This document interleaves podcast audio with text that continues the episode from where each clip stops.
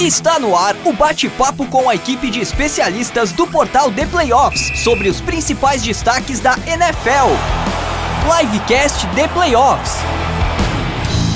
Fala galera, estamos no ar com mais um Livecast The Playoffs, edição número 48 do Livecast, esse programa que vai ao ar ao vivo toda semana aqui no YouTube, agora com a temporada NFL toda terça-feira depois é reproduzido como podcast nos principais canais aí de podcast. Então, um abraço para você que está ao vivo aqui com a gente, um abraço para você que está no futuro nos ouvindo em podcast ou até na reprise do YouTube também.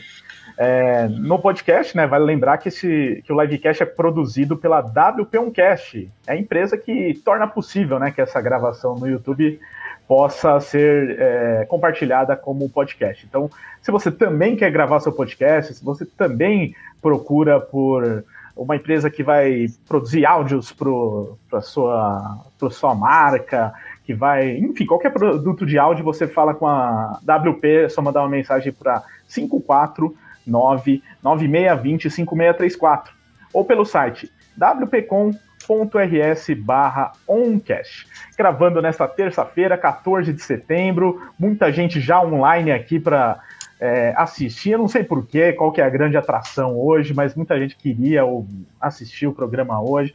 Então vou tentar descobrir qual é essa atração. Deixa eu ver, eu vou começar por Mia Mastrocolo. Talvez ela me ajude a saber. Por que será, Mia, que tem tanta gente já nos comentários aqui e muita gente citando seu nome? Aconteceu alguma coisa nesse final de semana? Não sei, deve ter vazado nudes, não faço ideia do que está acontecendo. É, bom dia, boa tarde, boa noite para você que está ouvindo a gente no podcast. Boa noite para vocês que estão aqui com a gente na live. Boa noite, Lucas. Boa noite, Zé. Boa noite, Ica. É sempre maravilhoso estar aqui. Às vezes nem tanto, mas vamos que vamos. Hoje menos, né? Hoje mais ou menos. Você já quer dar um, um teaser aí de uma pistolada, assim, uma pistolada rápida, e depois no final do programa você fala mais aí do seu Green Bay Packers? Vão! Craque Mia já começando aí os serviços. Então, ó, a gente vai deixar mais para o fim o assunto Green Bay, até porque é o Monday Night Football da rodada, né? Esse programa é da prévia da semana 2, então vai ser o último jogo, talvez, que a gente fale aqui. Então todo mundo tem que ficar na audiência. Vai ter que de... ficar todo mundo aqui se quiser ver craque Mia. Exatamente, porque a gente vê a análise completa do Green Bay Packers com a Mia, tanto do último jogo quanto do próximo, né, contra os Lions. E, e para quem estava esperando uma análise específica da última rodada, lembramos que nós temos aqui um podcast específico para falar da última rodada, já saiu, está disponível em todos os agregadores. É o Domingo de NFL do USA na Rede, que já saiu nessa segunda.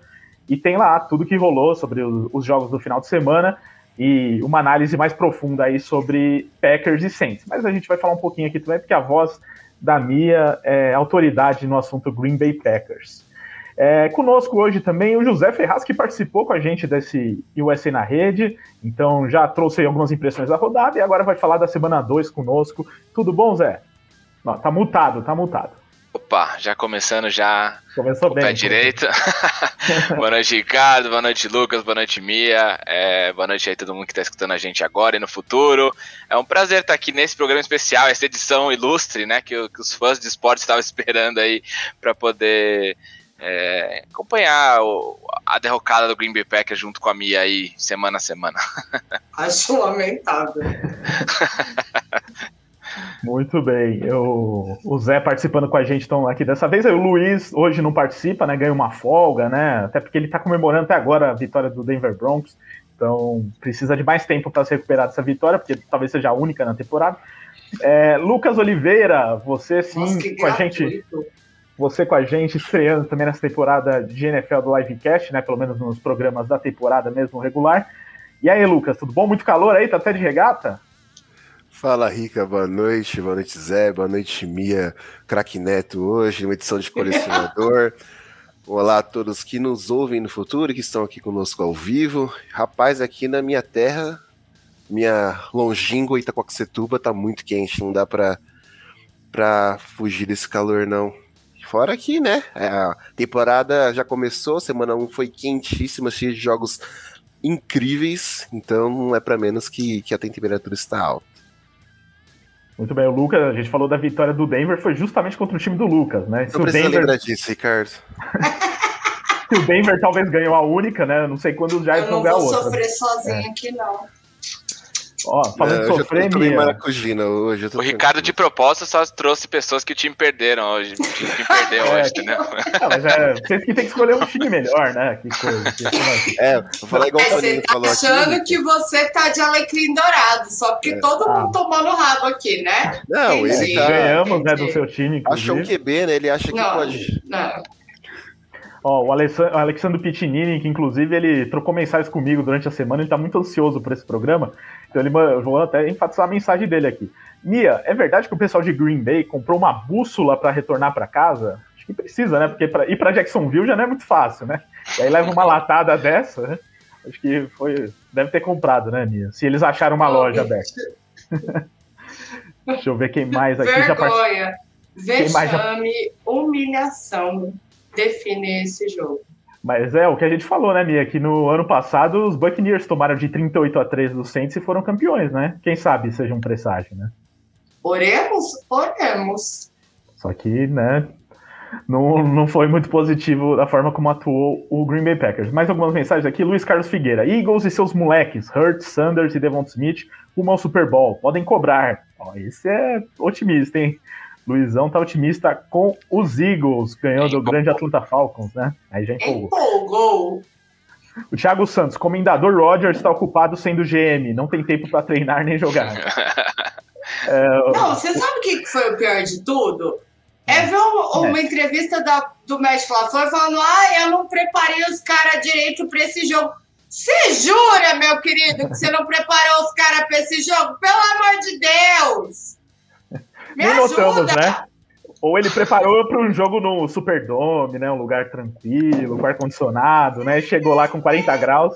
Não, oh, não meu time não. não sabe jogar no calor. Nós vai para Califórnia, nós se ferra, nós vai para Flórida, nós se ferra. E é isso, bota nós para jogar com menos 35 graus em Green Bay e dá bom. É também, Muito né? Frozen Thunder, Thunder, quem consegue jogar ali?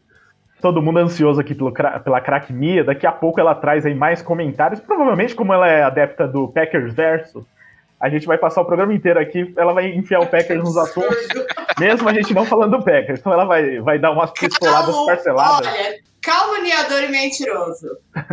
vai dar umas parceladas na pistolada aqui, mas continuem mandando mensagens. Inclusive, ó, fica aquela dica. Para quem mandar super chat, a gente para tudo na hora aqui e lê o seu comentário, tá? Então, mandem superchat, ajudem a pagarem das batatas fritas da semana passada, tá? Que a gente fez no estúdio. superchat que vira lanche. E das próximas. Exata, exatamente. Inclusive, ó, um abraço, obrigado a todos que assistiram o programa da semana passada, né, no estúdio do Primavera, foi muito legal, uma experiência nova aí pra gente. Faremos uma vez por mês, por enquanto, então a próxima vem em outubro, mas é, a gente vai mantendo toda semana os programas ao vivo aqui no YouTube, online mesmo, enquanto isso. Mas obrigado a todos que nos acompanharam lá no estúdio com o Golim. Abraço para o Golim também, que nos ajudou bastante lá no programa. Alguns recadinhos rápidos antes de começar o debate sobre a semana 2. É, pedindo para que vocês se inscrevam aqui no canal, né? Muita gente deve ter chegado aqui por acaso, às vezes buscando no Google por informações de NFL, no YouTube, né? Então se inscreva no canal, aproveita para ativar o sininho, dá um joinha aqui porque ajuda também a propagar o nosso programa para mais gente.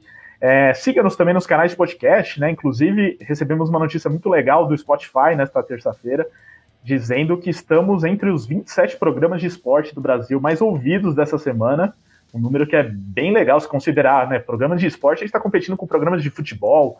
É, eu vi a lista lá, tem o, o podcast do Flamengo, o podcast do Corinthians, tá tudo ali no meio do Globo.com, né, dos principais sites do Brasil, e a gente está ali no meio produzindo conteúdo de NFL, né? Então, uma alternativa aí para quem não quer só ouvir sobre futebol.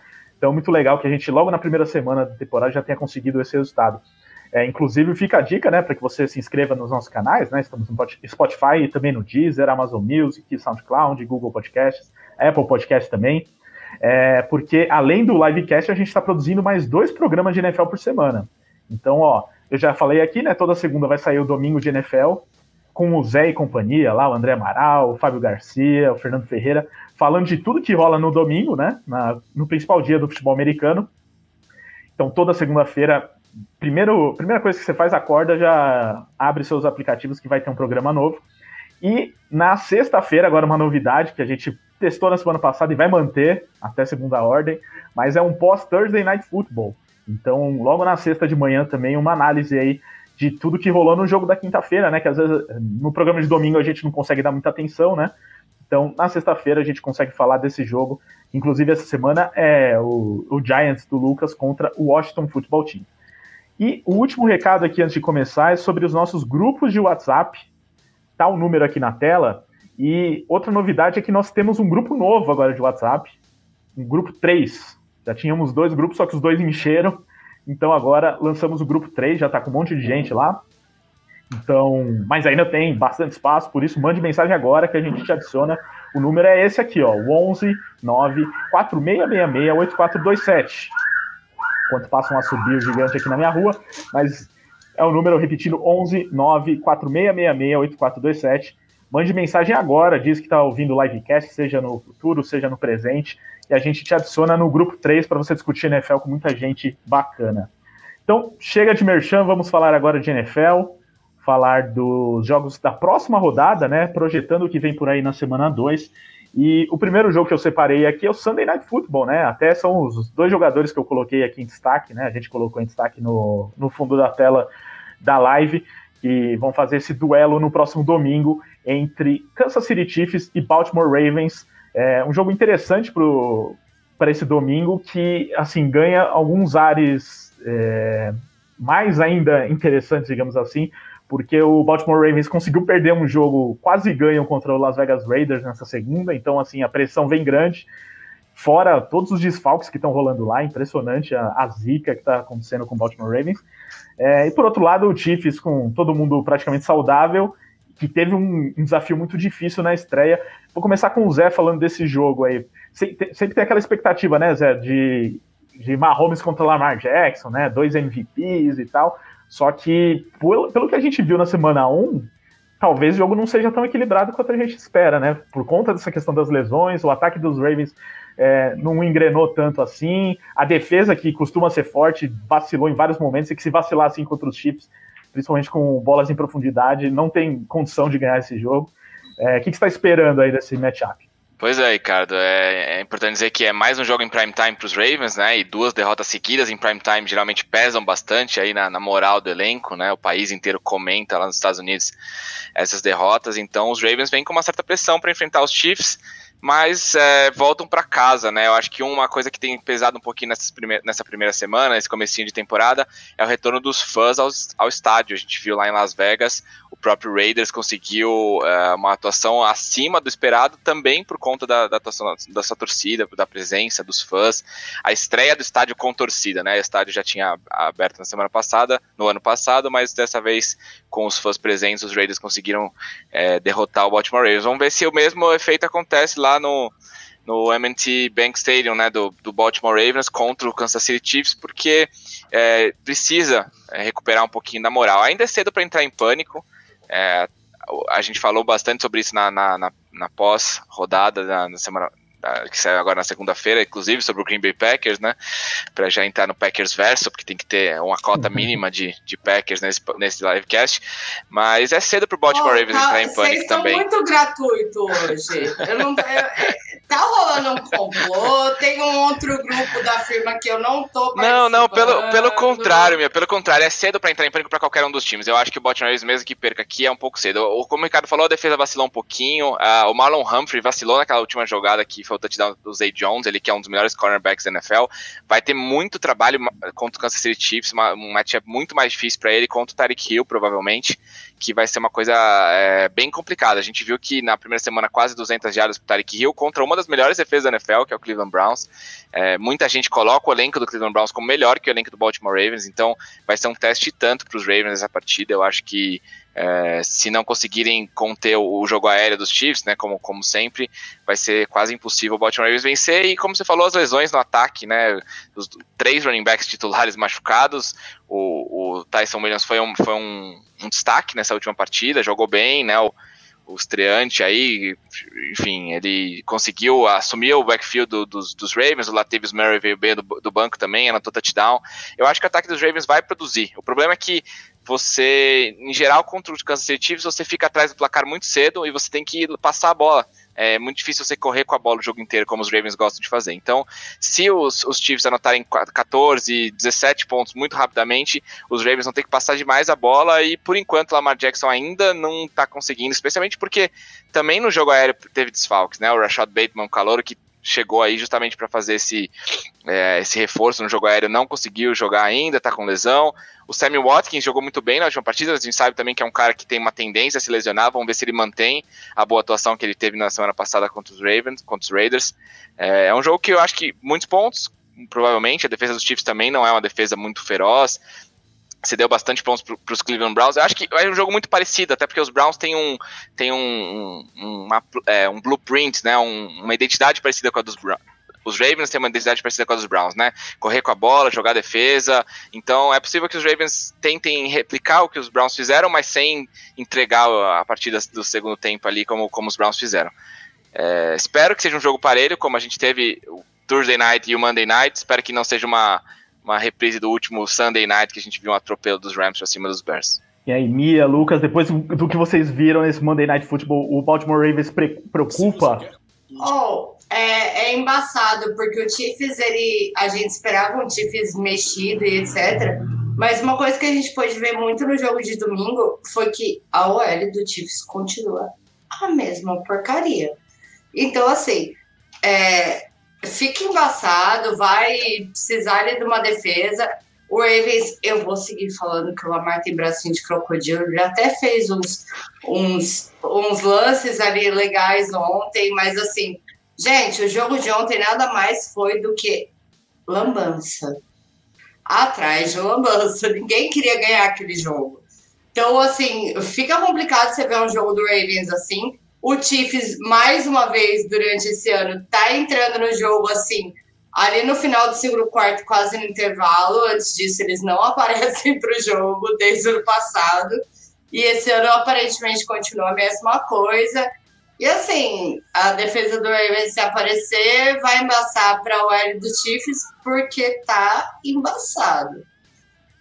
Acho que no caso, é, primeiro tem que dar os méritos à defesa dos Raiders, né? o jogo que fez contra, contra, o, contra o Baltimore Ravens, é, tudo que o Zé citou.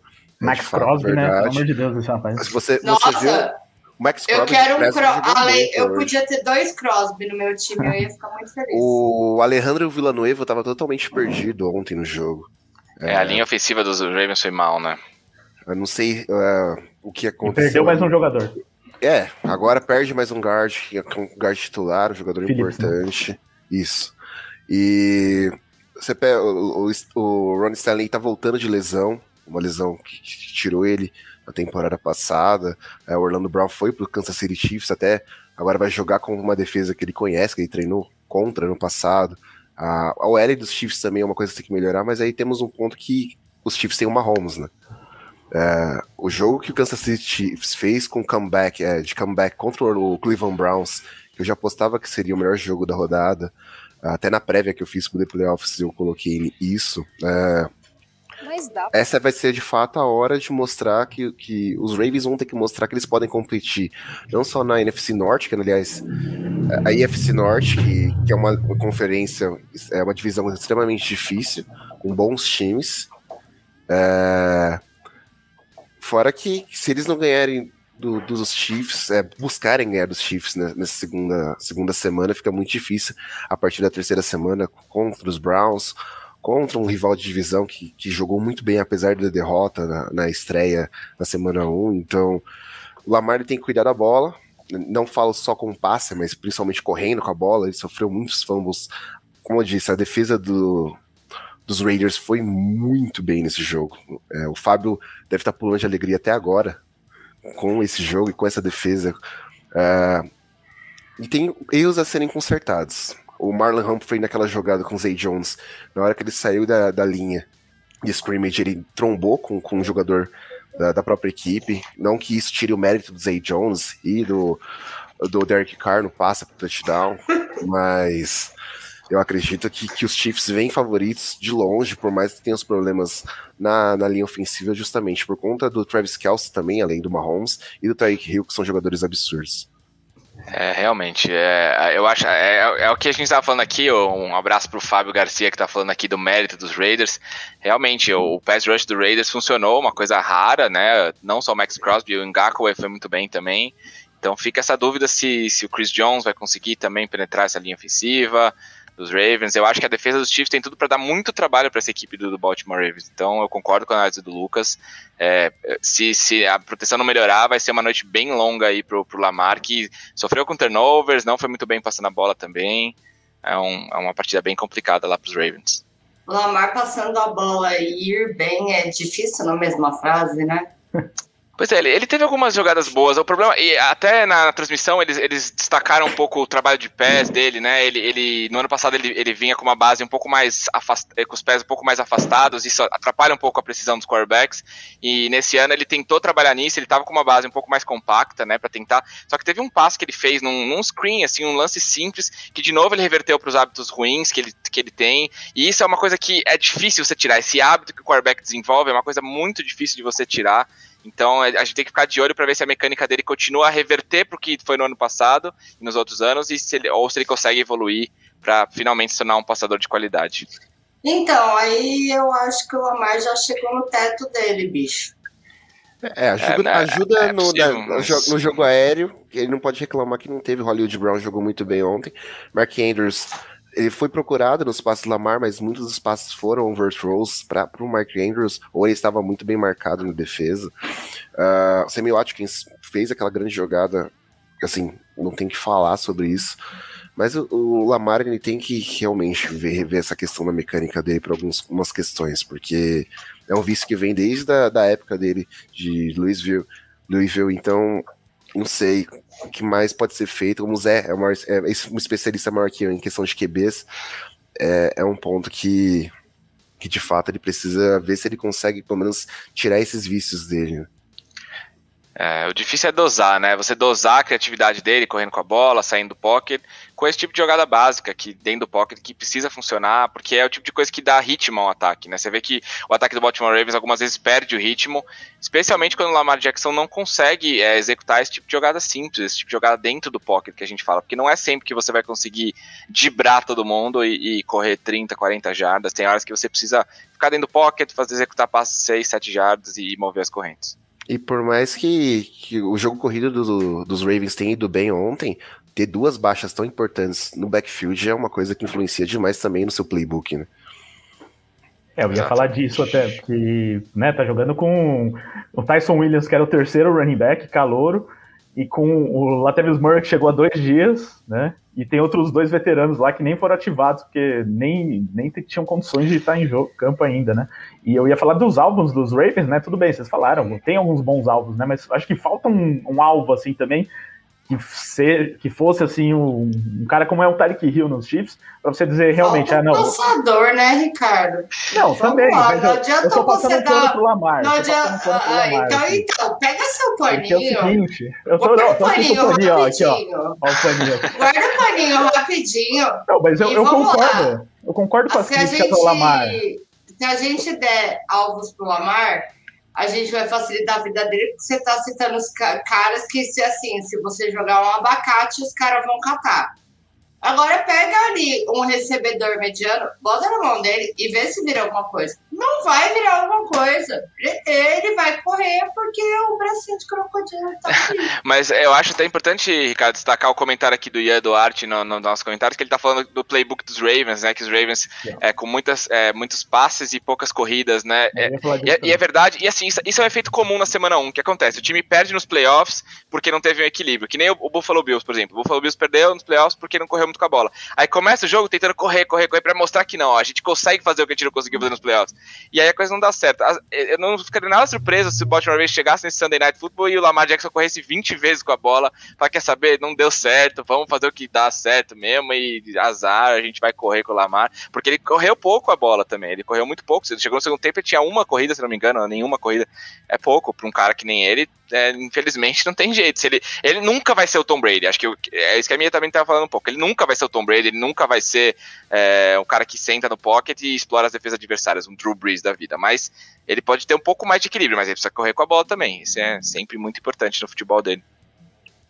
É, não, isso que eu ia falar só para completar, Mia e todos os ouvintes que não gostam do Lamar, mas eu não quero que ele seja um Tom Brady, né? Não tô falando isso, que ele que a gente tem que cobrar dele que ele seja um Tom Brady ou que ele seja um Drew Brees, mas que ele, é, se ele tiver alvos melhores, eu acho que mesmo com passes que não sejam os mais lindos do mundo, ele vai produzir mais com o braço e aí o, ele correndo com a bola e tendo bons running backs também faz com que o Baltimore Ravens seja um pouco mais é, perigoso para os adversários, coisa que é, não foi ontem, né? Não foi tanto assim.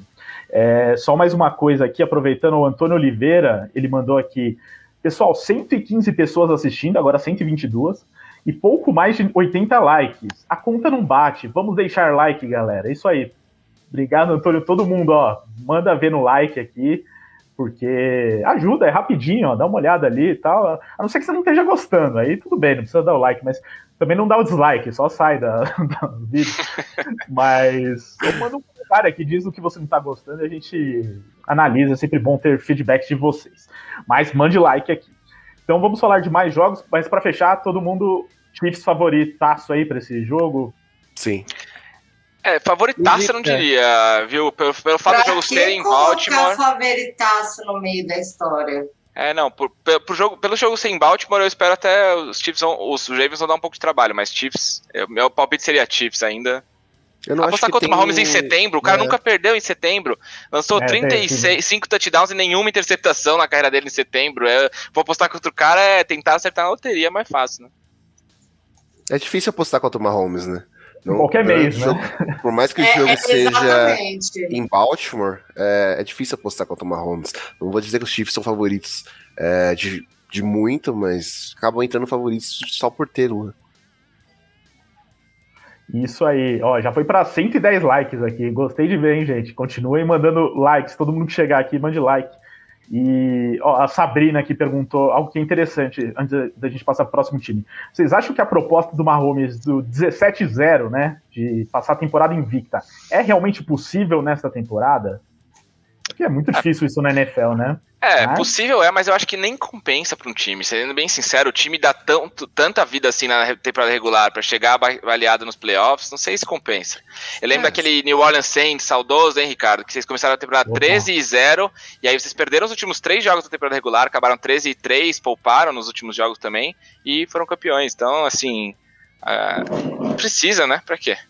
É mesmo porque agora a gente tem uma semana a mais, né? Então, Exatamente. a classificada dos playoffs, ainda mais se você conseguir essa, essa bye week, que agora é para um número menor de times, acho que não precisa sacrificar por conta de um resultado favorável numa temporada 17-0. A temporada já é difícil por si só, agora a gente tem um jogo a mais, a gente tem toda a questão de, de impacto de departamento médico, etc que a gente já viu na primeira semana que foi um desastre. Então, assim, chegar todo mundo na, na 17 semana saudável vai ser uma coisa muito difícil. Eu quero ver como é que a gente vai chegar lá. É isso aí. A história mostra que esses times que tentam temporadas invictas poucas vezes têm sucesso, né? O último foi o Miami Dolphins há 500 anos, mas até na NBA, né? O time que não, não invicto, né? Mas a maior campanha da história de uma temporada regular, que é o Golden State Warriors recente, não foi campeão da NBA. Então é, é melhor você administrar a temporada regular e jogar nos playoffs o que precisa jogar. Então, gente, vamos lá. Próximo jogo da lista. Vamos falar da divisão do Zé, só que não do time do Zé ainda. Daqui a pouco a gente fala do time dele, mas vamos falar do Buffalo Bills contra o Miami Dolphins, que no momento é, são apontados por todos como os dois melhores times dessa divisão, né? Até que o Patriots prove o contrário, mas não, acho que não vai provar ainda. É, então, um duelo que já tem implicações diretas aí para título de divisão. Começar com a Mia falando desse jogo. É, um duelo aí, mais uma vez, de Josh Allen contra Tua Tango Vailoa. É, nesse, os dois não foram tão bem nesse último jogo, né? Os dois ataques né, não foram tão bem na, nas estreias, né? As duas defesas que é, garantiram, no caso dos Dolphins, a vitória, e no, no, caso dos Bills, por algum tempo, garantiram é, o resultado positivo, mas depois tudo desandou e a defesa dos Steelers que complicou o ataque dos Bills, né? Então, pelo que você viu desses primeiros jogos, você acha que esse duelo aí vai ser novamente um duelo de defesas ou o, os ataques também podem nos surpreender? A gente está começando a temporada, tá todo mundo aquecendo, assim, espero eu. É, a gente teve aí um, um Bills que mostrou o que a gente esperava no começo do jogo e acabou tomando essa virada do Steelers que não era esperada por ninguém. A defesa do Bills deu ali uma decepcionada na metade do jogo para frente, o que é complicado, mas é, é uma defesa que a gente sabe que é consolidada, que é bem montada, e a mesma coisa a gente fala do Dolphins no ano passado, a gente teve um destaque muito grande da defesa do Dolphins, mesmo com o Fitz no começo da temporada, tendo vitórias, indo bem, tudo isso nas costas da defesa.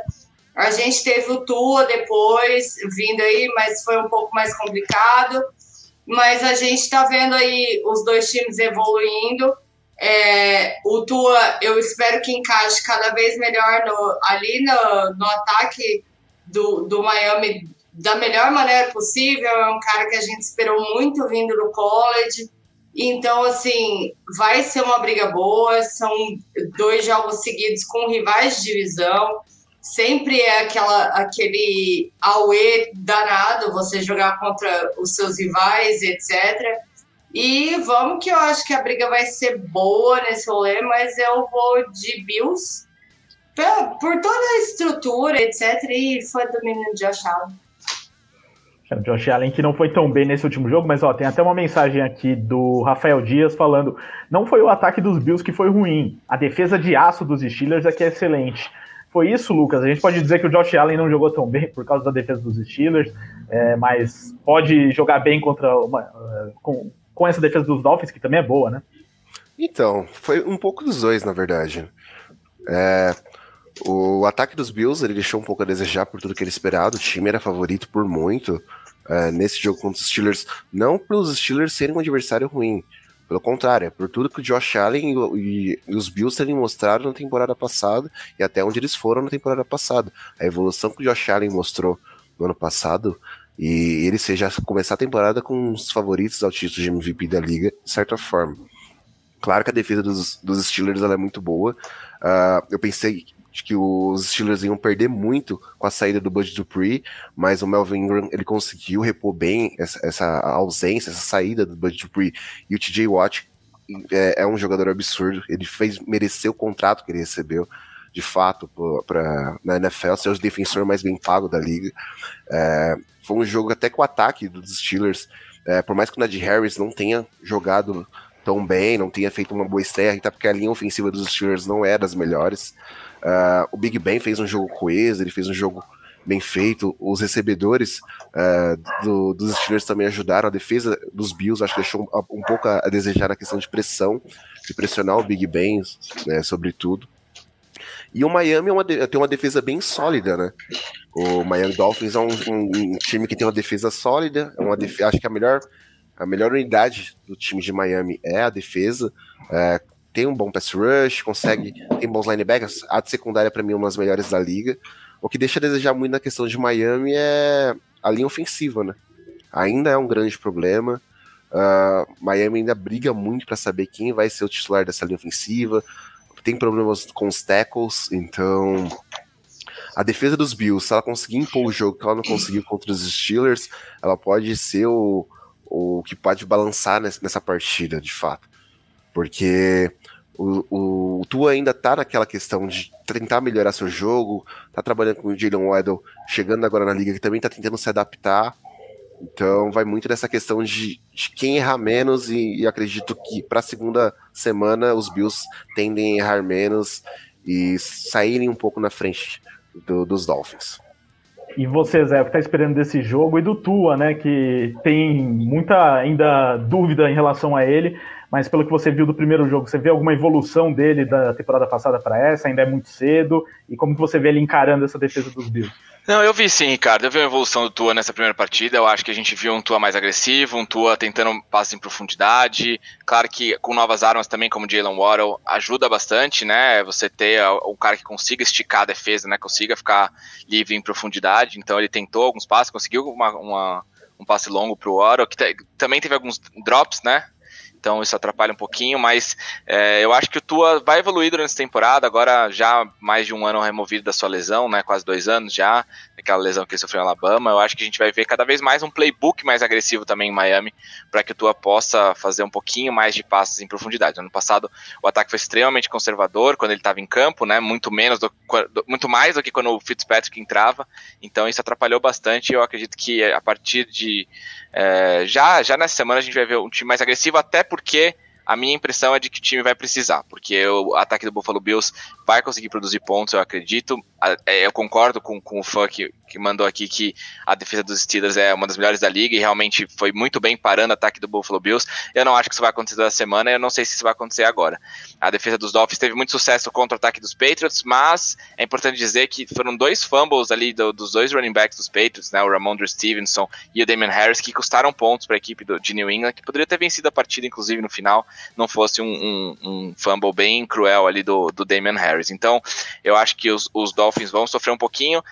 É, acho que para mim o confronto decisivo dessa partida é a secundária dos Dolphins, né? Com é, Byron Jones, Xavier Howard, Eric Rowe, Jason McCordy, que jogou muito bem, inclusive é, tem aquela coisa do lei do né? O Jason McCordy é, enfrentando a sua ex-equipe, o New England Patriots, e também o seu irmão gêmeo, Devin McCordy, mas jogou muito bem e eu quero ver se, ele, se essa atuação se mantém contra um dos melhores corpos de recebedores da liga, né? O, o Stephen Diggs teve uma estreia discreta para os padrões dele, no ano passado foi talvez o melhor wide receiver da NFL, ali junto com o Davante Adams. Então, é, é, falta um pouco. A gente esperava mais desse ataque do Buffalo Bills, mas acredito que a gente vai conseguir ver isso agora contra uma defesa dos Dolphins que é boa, mas eu não sei se é boa o suficiente. É importante lembrar que na semana 17 do ano passado o Buffalo Bills atropelou o Miami Dolphins, é, já classificado para os playoffs, os Bills é, optaram por utilizar os seus titulares e simplesmente passaram o carro em cima dos Dolphins. Eu acho que não, não acho que vai ser um atropelo aqui até porque, de novo, é difícil prever um atropelo, especialmente em confrontos divisionais, que geralmente são disputados,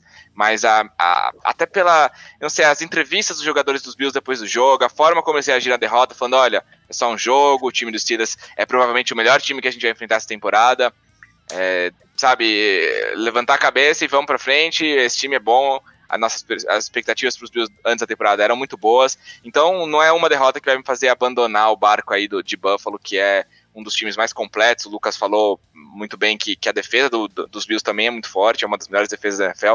Tanto é que, que o ataque dos Steelers não fez nada, né? Acho que os Bills perderam aquele jogo não só por uma incompetência é, ofensiva, mas também algumas gafes em special teams, um punch bloqueado ali que, que virou a maré do jogo alguns fumbles também totalmente desnecessários. Josh Allen sofreu um fumble que às vezes é um pouco ofuscado pela, pelo, sucesso que ele tem com os passes, mas o Josh Allen sofre uns fumbles que não precisava, é, um, alguns é, momentos Daniel Jones ali, eu diria que, que o Josh Allen tem de vez em quando.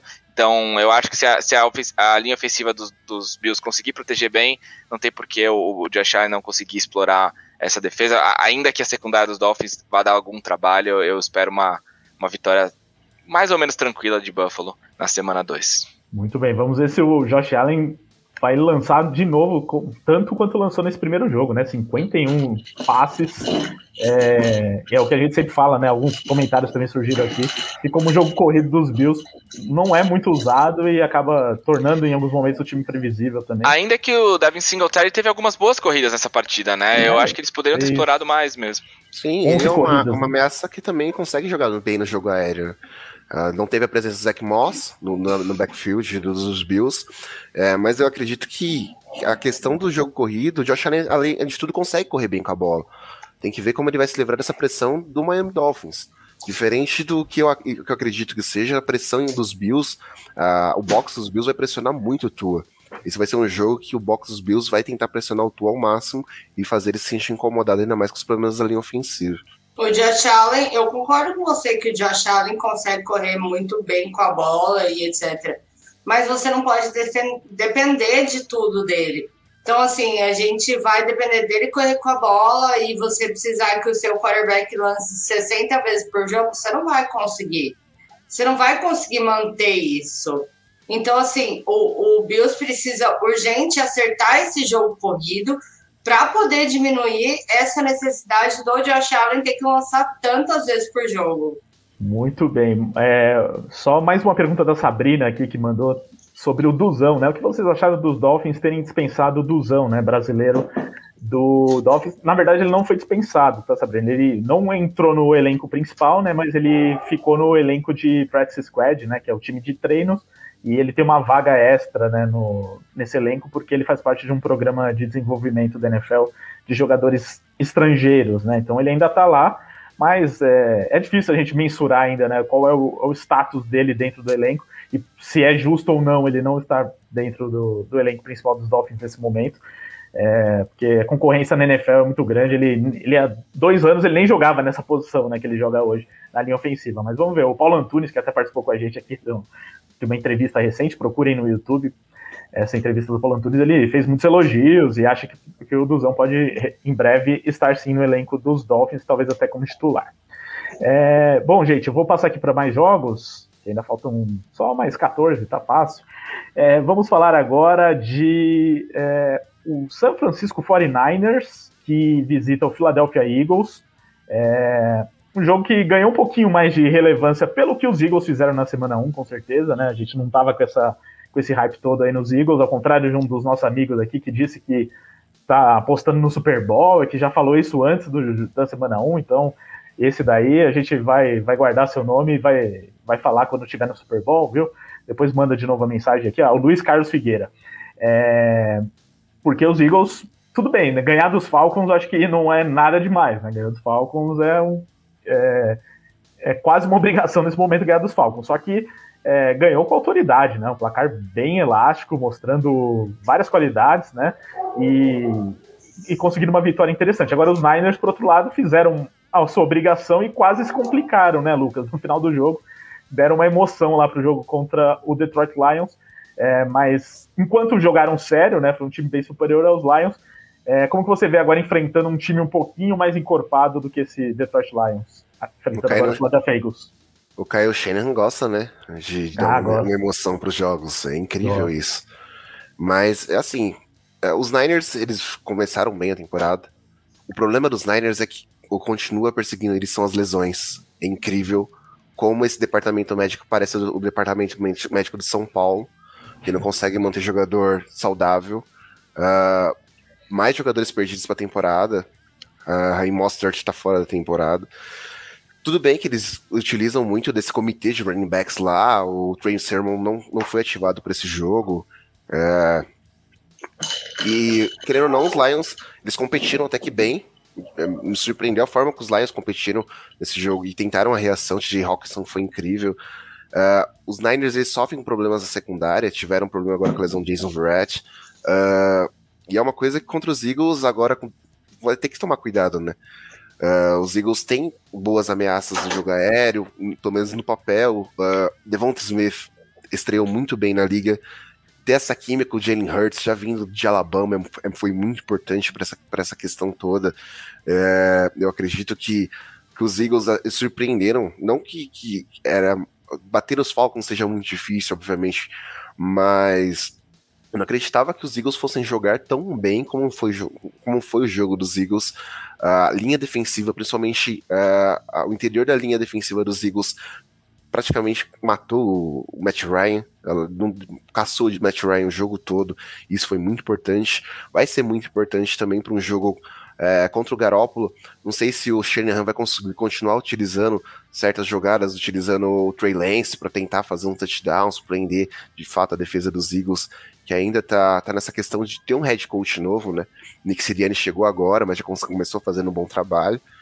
Vai ser interessante ver como os Niners vão se dar, lidar com essas lesões do time, como eles ainda estão lidando com a saída do, do, do Saled lá, né, como coordenador defensivo. Ainda é uma defesa que, que, que perdeu muita cara dela, por mais que tenha bons jogadores.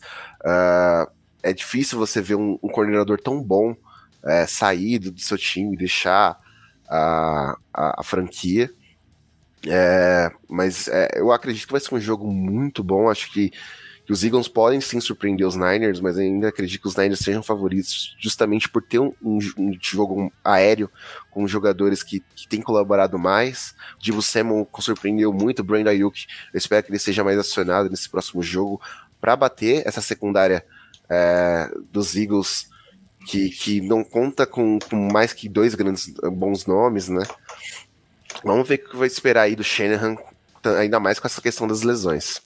Muito bem, esse jogo, é, nesse jogo dos Eagles, também uma estreia muito boa do Devonta Smith, né, que tinha um, toda uma preocupação aí com ele em relação ao porte físico e tudo mais.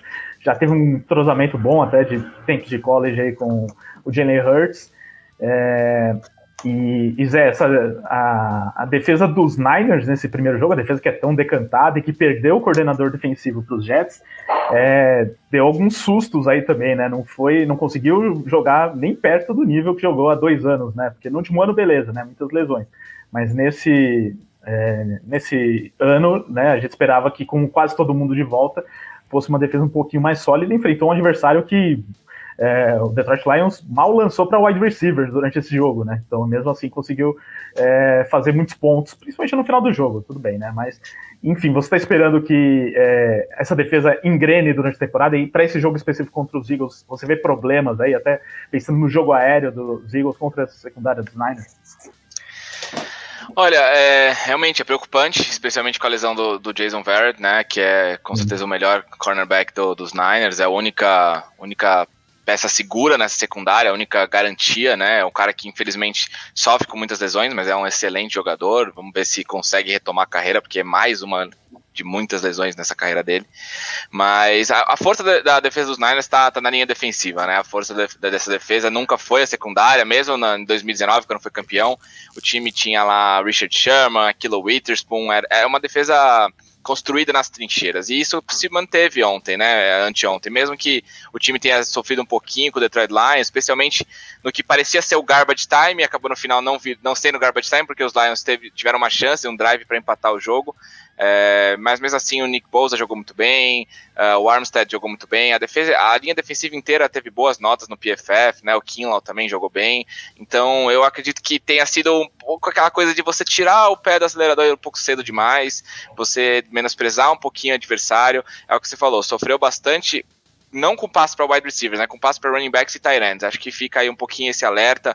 É, o DeAndre Swift teve um jogo muito bom, o, o é, o running back reserva também, o, o Jamal que veio lá do, do Green Bay também teve uma partida muito boa, mas eu Jamal acho Williams. que Jamal, Jamal Williams. Exatamente, que tem uma partida muito boa também, mas eu acho que é, assim, eu, eu, esse é um dos jogos que eu tô mais interessado na semana 2, porque é um jogo que vem com duas narrativas, como você falou, Ricardo, duas narrativas é, distintas, né? Uma de um 49ers será que o time é vulnerável e outra do Eagles empolgou, vamos ao Super Bowl mas eu acho que esse jogo talvez seja um pouquinho um banho de água fria na torcida do, do Philadelphia Eagles.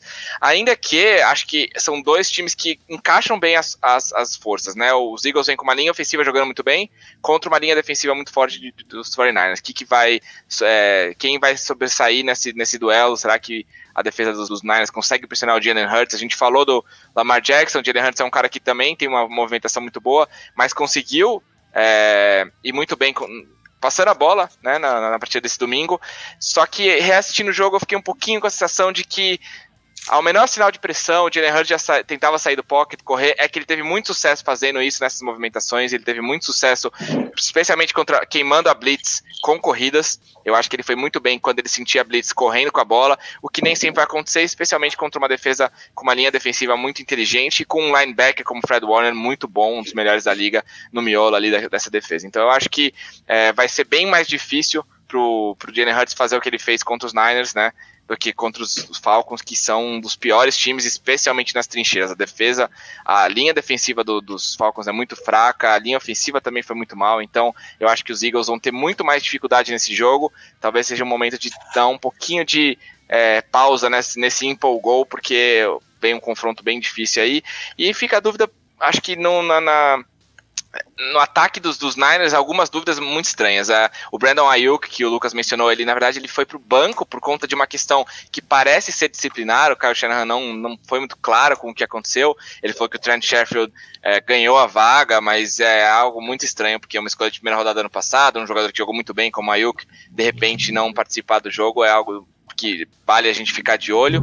É, mas o George Kittle jogou muito bem, o Debo Samuel também, quase 200 jardas, né? Foi uma partida excelente do ataque dos 49ers, um dia muito é, eficiente do, do Jimmy Garoppolo, que passou as 300 jardas com menos de 30 passes, né? Passou acho que 26, 27 passes só, uma coisa assim, passou das 300 jardas. Então, muito bem a atuação dele, também do, do Trey Lance, né? Que entra para fazer uns pacotes especiais, especialmente na Red Zone. Na red zone.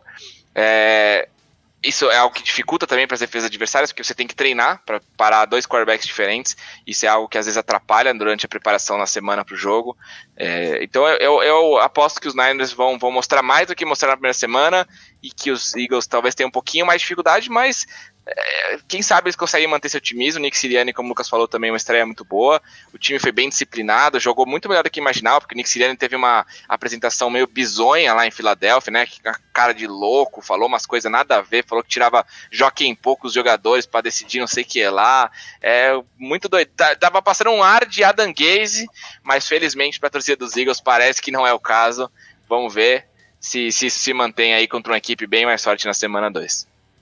Não, chamar de adanguês é demais, né? Isso já tá. Não, passava áreas de adanguês, é. mas, mas não foi o caso. É, pra torcida dos... E a torcida dos Niners já tá, assim, pegando meu pé, acha que eu não gosto da equipe, porque o Kyle Shanahan não integrou meu ranking de melhores técnicos da NFL, então eu tô tentando me redimir aqui com a torcida dos Niners, dizendo que agora vai. Muito bem. Mia, só pra gente fechar esse assunto Niners e Eagles, esse, esse jogo dos Niners que teve a estreia do Trey Lance em uma única jogada na verdade, ele entrou mais de uma vez, ele entrou para correr com a bola também, mas a única que ele passou, ele fez um touchdown, né? É, e o Garoppolo começou meio mal esse jogo, só que aí depois deu uma segurada tal. Então, é aquele risco constante que vai rondar o Garópolo durante a temporada, né? Mas acho que por enquanto, como o Trey Lance ainda tá muito cru e o Garópolo já conhece aí o ataque, conhece o Shanahan, talvez demore um pouco para acontecer essa mudança. Mas é interessante já ver isso, né? Do Trey Lance entrando no, no time. Agora tem essa coisa, parece que antes tinha é, recebedor de red zone e de, e de end zone, agora tem quarterback que entra para fazer lance no, no final do campo. Então, algumas coisas novas nos Niners aí rolando e em alguns outros times também. Não, e o pior de tudo é que o 49ers segue com o mesmo bode, né? A gente começou a temporada, o Mostert jogou o quê? Três snaps e machucou? O, o que que deu antes dele ir para Assim, gente, pelo amor de Deus, liga o DM, vê se tá tudo bem, porque tem alguma coisa errada. Mas, assim, o, o Eagles.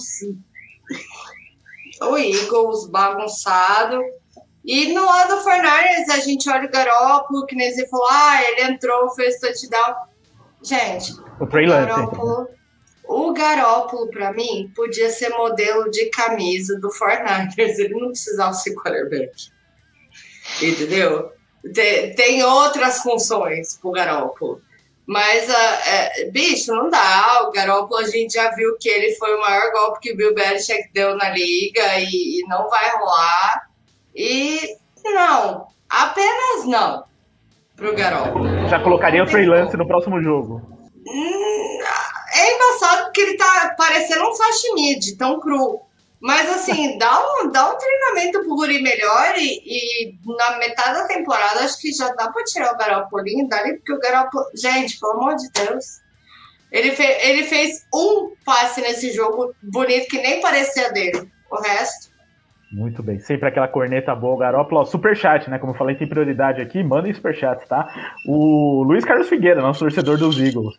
Dallas Gordat e Zach Ertz muito bem no domingo né, dupla de Tyrands aí do, dos Eagles, uma dupla que é, eu acho até, por exemplo, a gente falou da, dos alvos do, dos Ravens, talvez os Eagles tem, estejam formando um grupo de, de recebedores melhores do que o dos Ravens, na minha opinião. Então, pode ser que o Jalen Hurts aproveite disso, né? Um cara até com uma característica semelhante à do Lamar Jackson e consiga fazer esse. esse verdade, verdade. E o TJ Hawkinson teve uma, uma partida muito boa contra os 49ers. Quem sabe o Zach Kurtz e o Dallas Goddard também conseguem explorar essa, essa questão aí com os Tyrants recebendo passes. Isso aí. Valeu pela participação, Luiz, e boa sorte para o seu Philadelphia Eagles rumo ao Super Bowl. Então vamos falar de mais um jogo aqui da rodada. Agora, falando de Titans e Seahawks. É, outro jogo interessante aí da semana 2. É, mais uma vez um duelo da AFC South contra a NFC West, né? Tá tendo alguns duelos entre essas divisões no começo da temporada. É, e assim, os Titans foram totalmente amassados pelo Arizona Cardinals na estreia, nenhuma chance mesmo, é, em todos os, os, lados da bola. E enfrentam o Seattle Seahawks, que tem algumas características semelhantes em algumas posições, tem um quarterback que joga de forma parecida e que fez pelo contrário, né? Teve uma atuação é, sensacional diante do Indianapolis Colts na estreia, mostrando evolução em vários pontos, né? O ataque mudou de coordenador ofensivo, já, já mostrou uma, uma nova cara, né? Mais passes em profundidade, mais tentativas de, é, de jogo aéreo mesmo, né? E enquanto o, é, o Tennessee Titans sofreu muito aí nas mãos do Arizona Cardinals, principalmente de um tal de Chandler Jones, né? Que pelo menos isso o Seattle Seahawks não tem um, um cara como o Chandler Jones para dar tanto medo assim no, no time dos Titans. Mas, Zé, o que, você está esperando desse jogo aí? Os Titans preocupam depois dessa estreia, um ataque que não funcionou de jeito nenhum na, na primeira partida. Já teve até o Mike Vrabel criticando o Julio Jones em público, falando que ele errou lá num lance, numa falta, né, que prejudicou a equipe, né, com é, 15 jardas, mas logo no primeiro jogo, né, então estranho, né, esse, esse clima aí em Tennessee. É, pois é, é, uma estreia bem ruim para os Titans, um time que tem alguma expectativa, né? Um, talvez o menos pior dos times da AFC South. Mas foi uma estreia terrível, realmente. O time.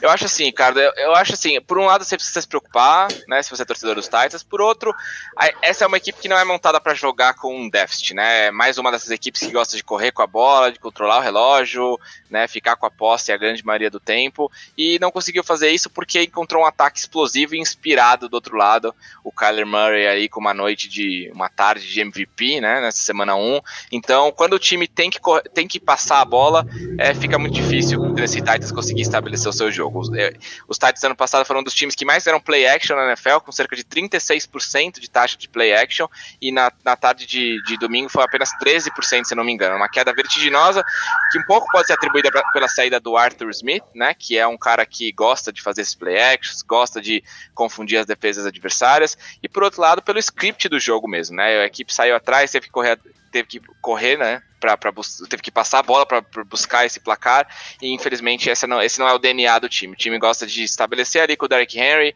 é, desgastar a defesa adversária, colocar oito, nove caras no box para parar o jogo terrestre e aí sim fazer um play action e encontrar o AJ Brown em profundidade ou no meio do campo, encontrar também agora o Julio Jones. Isso não foi possível na semana 1. Vamos ver se na semana 2 eles conseguem fazer isso contra o Seattle Seahawks, que também tem um ataque explosivo, né? O ataque do Seahawks foi muito bem na estreia do coordenador Shane Waldron, que, que é um cara que veio lá do Los Angeles Rams, que, que tem esse DNA mais explosivo, tem esse DNA de big plays, né, de jogadas em profundidade. Então, vamos ver se os Titans conseguem parar o ataque dos Seahawks, especialmente no começo do jogo. Acho que vai ser crucial que a defesa do Tennessee Titans consiga aparecer ali no comecinho do jogo, consiga fazer uma marcação pressão ali na linha contra os, contra os wide receivers, DK Metcalf, Tyler Lockett em profundidade também, que foi muito bem na última partida. E vamos ver se do lado ofensivo o Jamal Adams vai faz a diferença. É um cara que, quando tá dentro de campo pela defesa do Seahawks, a defesa se transforma, é uma defesa totalmente diferente. Acho que fica um, um, um destaque também para a vulnerabilidade da linha ofensiva do Seahawks, que continua sendo uma linha ofensiva que não é das melhores da NFL, ela é vulnerável, é possível chegar no Russell Wilson. Se, você, se os Titans conseguirem pressionar ali com um pass rush que deveria estar. Tá é, transformado, né? Que deveria estar tá melhorado com a chegada do Bud Dupree também, que o Lucas mencionou, com novos nomes aí é, na, na, no elenco como um todo, né? Não só é, o Dupree, a chegada, a saída do, do, do cornerback foi lá para os Giants, Lucas, o seu cornerback lá. O Jackson o Adoree Jackson, é uma defesa totalmente transformada, e ela, essa que já foi uma defesa ruim no ano passado, né, não foi uma defesa boa, se continuarem nessa pegada, esse time tem tudo para falhar miseravelmente nessa temporada, né, mas eu acho que é possível que o time consiga sim, especialmente se o Derek Henry conseguir algumas jogadas explosivas no começo do jogo, eu acho que para os Titans o primeiro e o segundo quarto são cruciais, é um time que não é feito para correr atrás do placar. Se eles precisarem tirar 14, 17 pontos, esquece.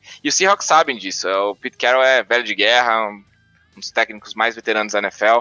Ele vai tentar, justamente no começo do jogo, fazer essa diferença, colocar o time na frente no placar. E o Russell Wilson segue sendo o Russell Wilson, né? Ele foi muito bem na primeira metade da temporada passada, começou muito bem de novo esse ano. Vamos ver se ele segue essa, essa essa pegada de, de jogar bem na primeira metade, né? Se for do jeito como foi ano passado, se ele lançar 3, 4, 5 touchdowns, não tem chance pro Tennessee Titans buscar esse placar, não. Ó, teve até um comentário aqui do Ian Duarte falando que teve um snap do Murray que ele simplesmente fugiu do sec quatro vezes. Teve alguns assim, viu, que eu vou dizer que ele deu um baile na defesa dos Titans. Ele falando que os defensores de papel dos Titans precisam evoluir.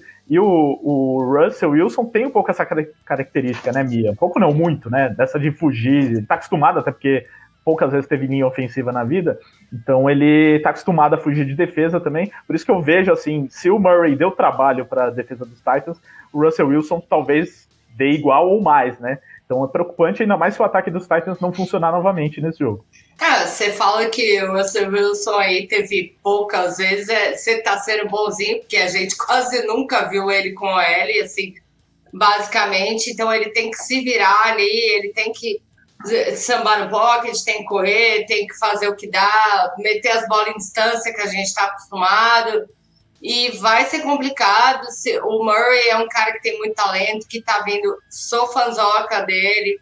Acho que ele tem muito talento e um time muito bem montado para ele, pode ir longe, mas Russell Wilson tem todo aquele peso. E além de ter toda essa mobilidade, essa malemolência, ainda tem experiência que conta pra caramba. Então, assim, vai ser muito difícil aí para a defesa do Titans, como é para qualquer defesa sempre que tem que enfrentar o Russell Wilson. O Seattle é um time que é embaçado de você enfrentar, porque eles acham ali janelas e, e, e possibilidades de pontuar onde a gente não imagina. Então, assim, não vai ser fácil, não, mas do outro lado a gente tem o Derrick Henry, que eu sempre falo que é um tanque de guerra com motor de McLaren e que é um absurdo e passa por cima de todo mundo. Então é, é vai ser tiro por e bomba. O Celso Okada falando, Seahawks não vai conseguir parar o Derrick Henry, diferente do que a Arizona fez no último jogo. Você acha isso também, ô Lucas? Ah, é difícil falar, né, Rica? Se você parar pra pensar, contra os Colts, os Seahawks tiveram um problema muito grande com o Jonathan Taylor, né? Não só, digo correndo com a bola, porque correu só para 56 jardas, se eu não me engano, mas ele recebeu seis vezes a bola e teve 60 jardas aéreas, né? E o Henry é um jogador que é um, é um dos melhores running backs da liga. É difícil você. Muitos times que jogam contra o Derrick Henry montam um plano de jogo somente para ele. A defesa dos Cardinals, ela foi muito precisa em saber pressionar. É uma defesa muito boa. Uma defesa que ela foi montada muito bem estrategicamente, desde a secundária até o box. Então, a pressão que foi feita em cima do Ryan Tannehill e do Derrick Henry é, na partida de domingo foi essencial também para essa vitória dos Cardinals.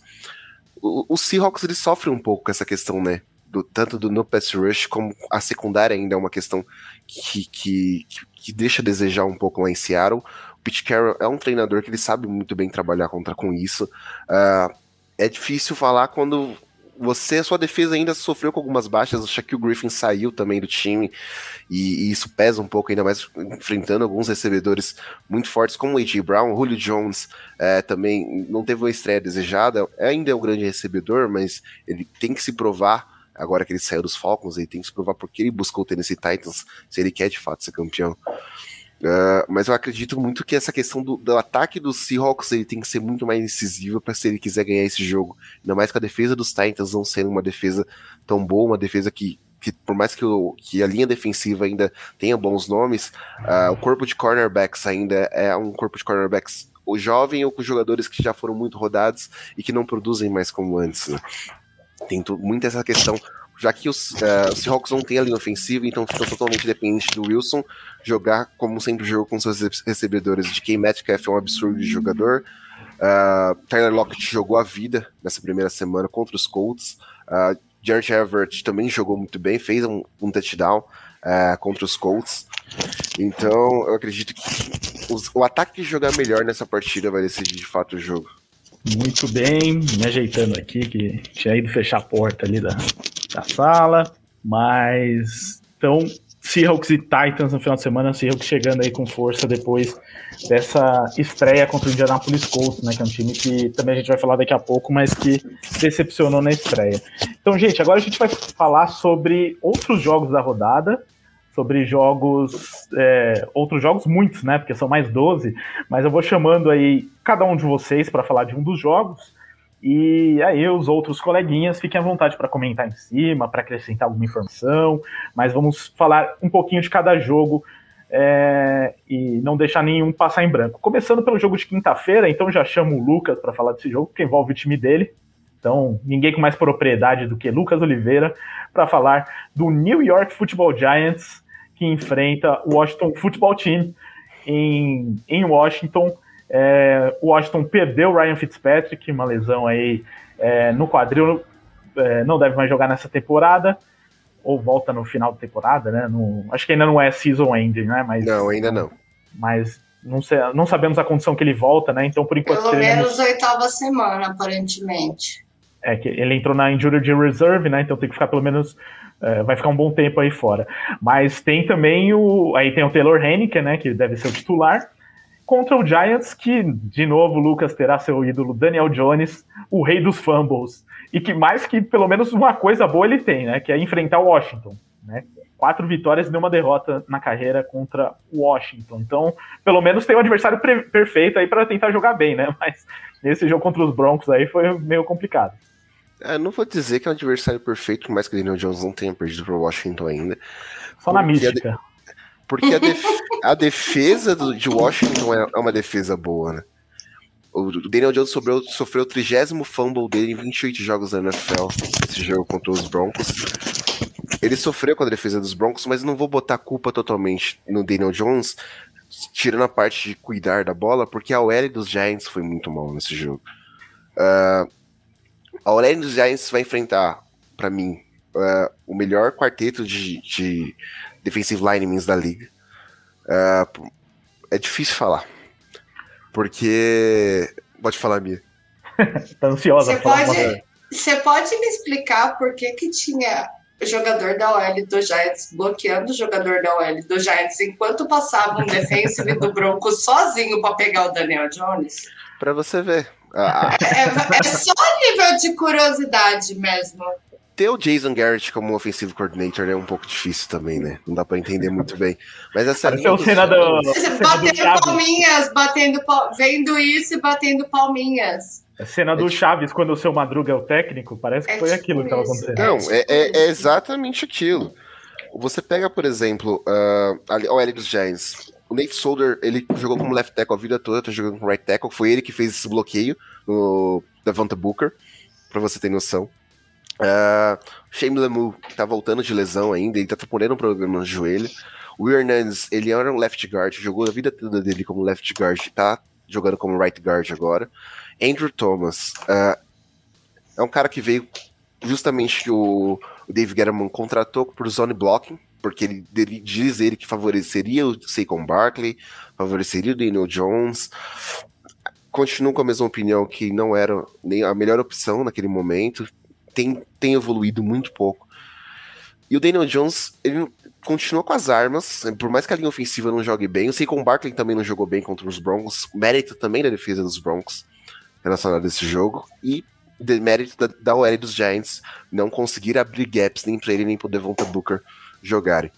A defesa dos Giants não estreou tão bem, é uma defesa que tem muitos bons nomes, é, veio muito bem do ano passado. É, Pregar o Taylor, o Taylor Heineken agora pode ser um, uma boa até para essa defesa dos Giants, para ela conseguir pressionar o QB adversário. Uh, por mais que, que, que, o, que, o, Washington tenha muito bom, bons recebedores, Logan Thomas fez um jogo muito bom na estreia, é, mérito total dele, mas essa lesão do Fitzpatrick, não sei como vai abalar a questão ofensiva do, do de Washington, né? Mas os Giants eles têm que melhorar ofensivamente muito. Kader Stoney é um jogador que até agora eu não vejo por que ter draftado para os Giants. Tentou uma corrida num jet sweep que não deu certo. Tudo bem que aí também entra a questão da OL de novo. Uh, Sterling Shepard foi o melhor jogador do, é, ofensivo dos Giants, de longe. E, e teve. É, joga no slot, para você ter noção. Ders Lenton também teve um jogo muito bom. É difícil falar, é difícil falar dessa questão desse jogo. Acho que o Washington vem como favorito, mesmo como Heineken, como, como QB reserva assumindo o posto de titular, porque a defesa dos Giants ela não consegue jogar é, o tempo todo e o ataque não consegue, tem que produzir. Acho que o Daniel Jones vai ter que mostrar um salto muito grande para esse segundo jogo, ainda mais se ele quiser continuar como futuro da franquia. Muito bem, ó, o professor Joel Fazolin falando aqui. Eu sei muito bem o que é, é, o que é ter o senhor Palminhas na sideline, né, que é o Jason Garrett. Já passei muita raiva com esse cidadão, né? Deve ser torcedor do Dallas Cowboys. Nosso professor Joel tá aliviado em vê-lo em Nova York. Oh, só um detalhe, cara, que se os Giants, os Giants têm três jogos de prime time esse ano, se não ganharem esse jogo contra o Washington, os outros dois são contra Kansas City Chiefs e Tampa Bay Buccaneers. Então, Opa, tá moleza. Muita chance de passar vergonha em prime time aí pro, pro New York Giants. É, eu continuo Muito... torcendo para os Bears fazerem uma temporada ruim também, porque a gente tem as duas escolhas de primeira rodada. A nossa, que vai ser um, um top 5, eu acredito. A dos Bears pode vir a ser um top 10. Vamos ver o que a gente consegue para ano que vem também com isso. Muito bem, então vamos passando para o domingo. Teremos às duas horas da tarde o time do José, o New York Jets, recebendo o New England Patriots, né? Um duelo que nos últimos anos é bastante desfavorável para o nosso New York Jets mas que talvez tenha alguma chance agora, né, com os Patriots em reconstrução. É, Mac Jones fez aí, teve bons lampejos na estreia, então a torcida dos Patriots já deu uma empolgadinha com o que viu do, do Mac Jones. E o, dá pra dizer que o, o Zach Wilson também fez algumas coisas interessantes, né, Zé? Nessa estreia aí. Teve um começo mais difícil, mas já mostrou alguns sinais é, bons aí de, de bom, bons sinais do que vai acontecer com o New York Jets no futuro se ele mantiver essa pegada. Mas para esse jogo, né, ainda, ele, ainda não é o futuro, ainda é o presente. Então ele vai enfrentar o Patriots em casa, primeiro jogo em casa contra o maior rival, talvez. E aí, o que, que você está esperando desse duelo? É, pois é, cara, empolgadinha você foi, foi gentil, porque a torcida dos Peitos já tá completamente maquidianizada.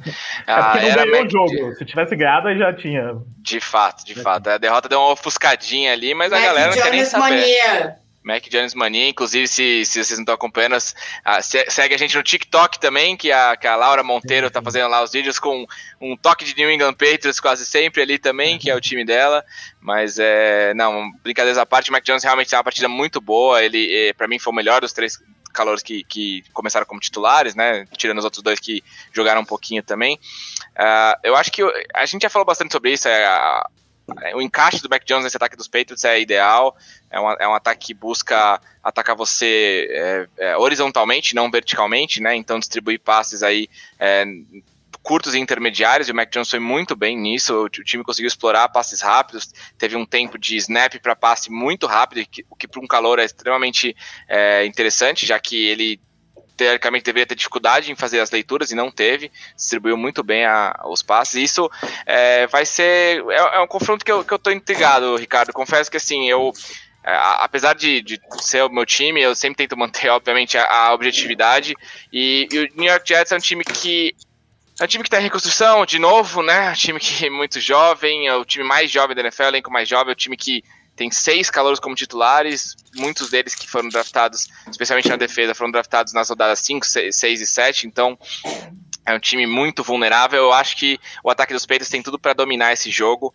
É, eu, eu, eu, espero uma partida, uma vitória tranquila do New England Patriots, sendo sincero, porque é como você falou, acho que o Mac Jones e o Zach Wilson tiveram partidas opostas de, de, certa, de certa forma. O, o Zach Wilson, ele teve lampejos de superstar, nossa, que jogada absurda, teve algumas movimentações fora do pocket, passes em profundidade, ele, nem tirando os touchdowns que foram muito jogadas muito interessantes, ele teve um passe no primeiro tempo que ele é, escapou do, do, do, pass rusher dali dentro do pocket e lançou um passe em profundidade Elijah Moore que acabou dropando, que foi um passe maravilhoso, mas ele teve aquelas jogadas também é, Mark Sanchez, Sam Darnold que no meio da defesa lançou a bola para um linebacker sem nenhum jogador por perto, então é, infelizmente, contra o Bill Belichick, isso não funciona. Você ter, a gente viu há dois anos atrás o Sam Darnold vindo de um jogo muito bom contra os Cowboys, Monday Night Football, em casa, torcida empolgada, vamos ganhar dos Patriots. O Sam Darnold lançou quatro interceptações e viu fantasmas, né? Eu acho que o meu conselho seria não coloquem o microfone no Zach Wilson para essa partida. O Bill Belichick tá, tá lambendo os beiços aí para enfrentar o calor, porque também é, é, importante falar desse retrospecto. O Bill Belichick não perde para calor, né? No ano passado, o Justin Herbert teve uma das melhores temporadas de calor da história e lançou zero touchdowns, duas interceptações contra os Patriots, uma partida terrível, provavelmente a pior partida dele na temporada, e é isso que eu espero aqui do Zach Wilson. Acho que vai ter uma partida bem complicada. A linha ofensiva dos Jets não conseguiu bloquear ninguém. O Carolina Panthers pressionou demais, sacou o Zach Wilson seis vezes na semana passada, alguns dos sacks por culpa dele, por não identificar direito a pressão antes do snap. Então eu, eu espero uma partida bem difícil para os Jets, que perderam o Mekai Beckton por lesão também, deve ficar fora entre quatro a seis jogos. Então é, o George Fant vai para a posição de left tackle, o Morgan Moses joga na posição de right tackle. É uma linha ofensiva que não consegue ter continuidade, né, também por conta das lesões. O Elijah Vera Tucker é, calor na posição de left guard, não teve uma partida muito boa na estreia. Os outros dois, o center e o right guard, também não são jogadores muito interessantes. Então, eu acho que o Bill Belichick, especialmente por conta do esquema, mas também com jogadores interessantes como Matt Judon e Josh Uche, né, o segundo anista vindo aí pelas, pelas beiradas da defesa, vão ter uma noite, um, uma tarde bem, bem produtiva, provavelmente.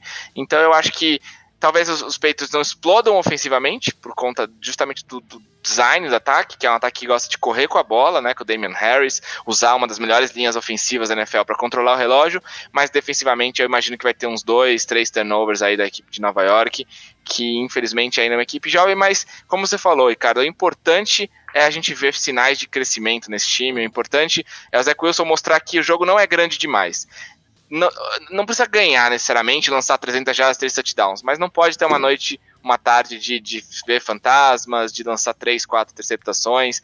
Eu acho que o importante é mostrar é, uma sobriedade, assim, né, uma confiança, não, deixar, não se deixar abalar tanto pela, pelo pass rush, que, que foi o que ele fez na semana passada. Ele teve, completou 6 de 16 passos no primeiro tempo e 14 de 19, se não me engano, no segundo tempo. Então, ele conseguiu mostrar que consegue jogar sob pressão, mas jogar contra o New England Patriots é outra pegada. Eu acho que vai dar Patriots por mais de uma posse de bola. Ó, o Ian Duarte ele perguntou aqui sobre o Zach Wilson falando que estava com dores. Será que ele vai bem para o jogo? Você viu alguma notícia sobre isso atualizada?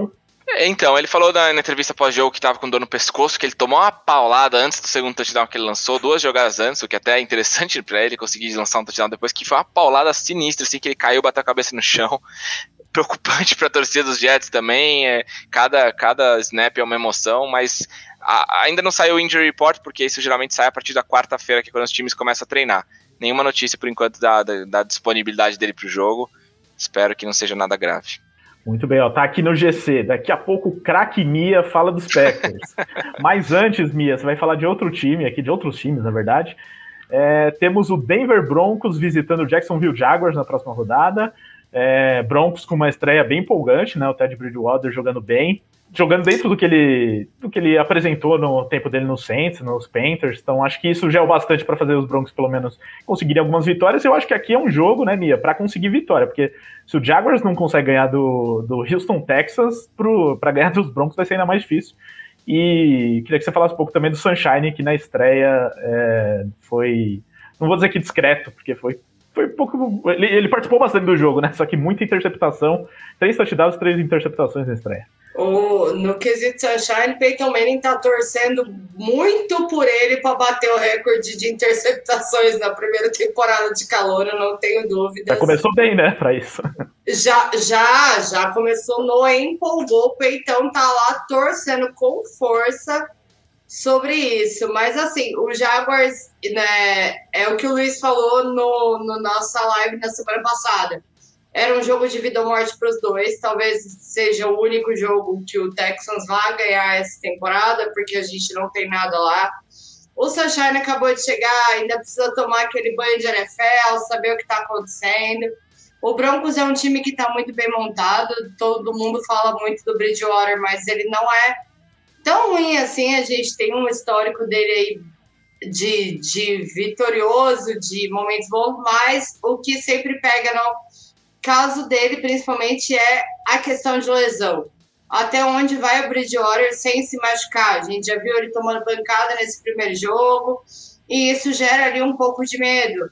Mas uh, o Jaguars é, não dava para a gente esperar que o Sunshine ia chegar e resolver todos os problemas, porque o, o, o Jaguars tem muito mais problemas, questão de vestiário etc., do que só ah, a gente precisava de um QB e etc.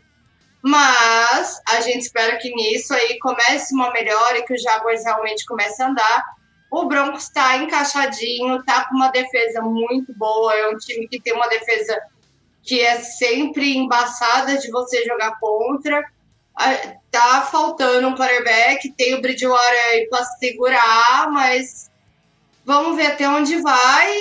Mas a, nesse rolê, a vantagem é do Broncos. Fora que Jacksonville tem que procurar errar menos, né? A quantidade de Exato. erros de Jacksonville é contra bizarro, o Houston Texans né? foi bizarra. Foi algo coisa... que, que, até o próprio Urban Meyer falou, né? Que o time não, não pode ter margem para erro, independente do adversário que seja, independente foi os Texans uh, e o Sunshine sejam um calor, muito false start, muitas faltas. O time sofreu muito com isso. É, só, só um pitaque rapidinho eu, também sobre o. time mal treinado mesmo. É, então, eu ia falar isso, porque uma coisa que eu acho engraçada é o, ah, o Trevor Lawrence, né, vai sentir como é a NFL, ele precisa se adaptar aos esquemas da NFL e tudo mais. Só que ele tá com um técnico que tem esse mesmo problema, né? Também tá se adaptando à NFL durante a temporada, ele vai ter aí um, um, tempo de adaptação. Isso se ele ficar, né? Porque já tá cheio de boato aí falando que não vai durar muito tempo lá em Jacksonville. É, então, vamos ver, né? Porque tem esses dois fatores, né? O quarterback é, vem do college e o técnico vem do college. Então, muita coisa para aprender na NFL ainda, apesar de toda a experiência do Urban Meyer com, no college. E o Sunshine tem que tomar cuidado, viu? Porque se a linha ofensiva é, conseguir jogar pior que a dos Giants, o Von Miller vai matar o Sunshine. É, então, agora vai enfrentar uma defesa ainda mais perigosa nesse sentido. Aí o que, que acontece? A gente tem o Andrew Luke 2.0. É, vamos bater na madeira aqui. É, vamos lá, então, Lucas, fale agora de Indianapolis Colts, né? Já que foi citado o Underluck, né? Que não joga mais lá, mas joga o Carson Wentz, que é outro que também se machuca muito e que já apanhou bastante né, no jogo de estreia. É, Indianapolis Colts recebe o Los Angeles Rams, né? Então, se já apanhou bastante da defesa dos Seahawks, que nem é, nem tem tudo isso aí de pressão e tal, imagina agora enfrentando Aaron Donald e seus Blue Caps. Acho que a questão maior aqui nesse jogo não é nem é, é, o, o quanto o Carson Wentz pode apanhar nesse jogo, mas o quanto o ataque de Los Angeles pode bater nessa defesa dos Colts, né? Por mais o que. Ataque do, o ataque dos Rams com o Stafford se mostrou outro, né, nessa estreia. Não, o Stafford mudou o patamar eu tenho muito orgulho de falar que eu sempre defendi o Stafford nesse rolê. Que eu sempre o Stafford, ele nos top ele 10 sai... de quarterback. Ele saiu do, da zica que é o Detroit. Ele veio para um time que tem um, um, excelente técnico no McVay, tem excelentes armas, é muito bem montado, tem uma defesa excelente, então ele caiu no time certo. E os Colts vão lutar muito contra isso, né? É, é mais um time da FC South que, que estreou com derrota. Uh, por incrível que pareça, Houston foi o único time da divisão que ganhou. Uh, os Colts, eles têm essa. Começou a do... campanha do título da divisão, então. Exato. Ah, quem sabe, né? Mas eu acho muito difícil o Houston ganhar mais que esse jogo. E o Stafford, ele parece que ele joga nos Rams há muito tempo. É, é difícil você procurar, você analisar a tape do jogo. É, do, da, da, semana 1, o Stafford ele procurou errar minimamente.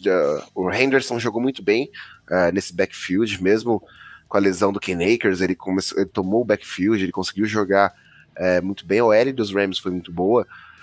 E é difícil, né? O Wentz vai jogar contra um jogador como Aaron Donald. É sempre complicado jogar contra Aaron Donald. Por mais que, que só ele tenha o Quentin Nelson, um cara que ainda tá se recuperando da questão da Covid. Você não, não viu o Quentin Nelson jogar tão bem como ele sempre costuma jogar nesse jogo contra o Seahawks.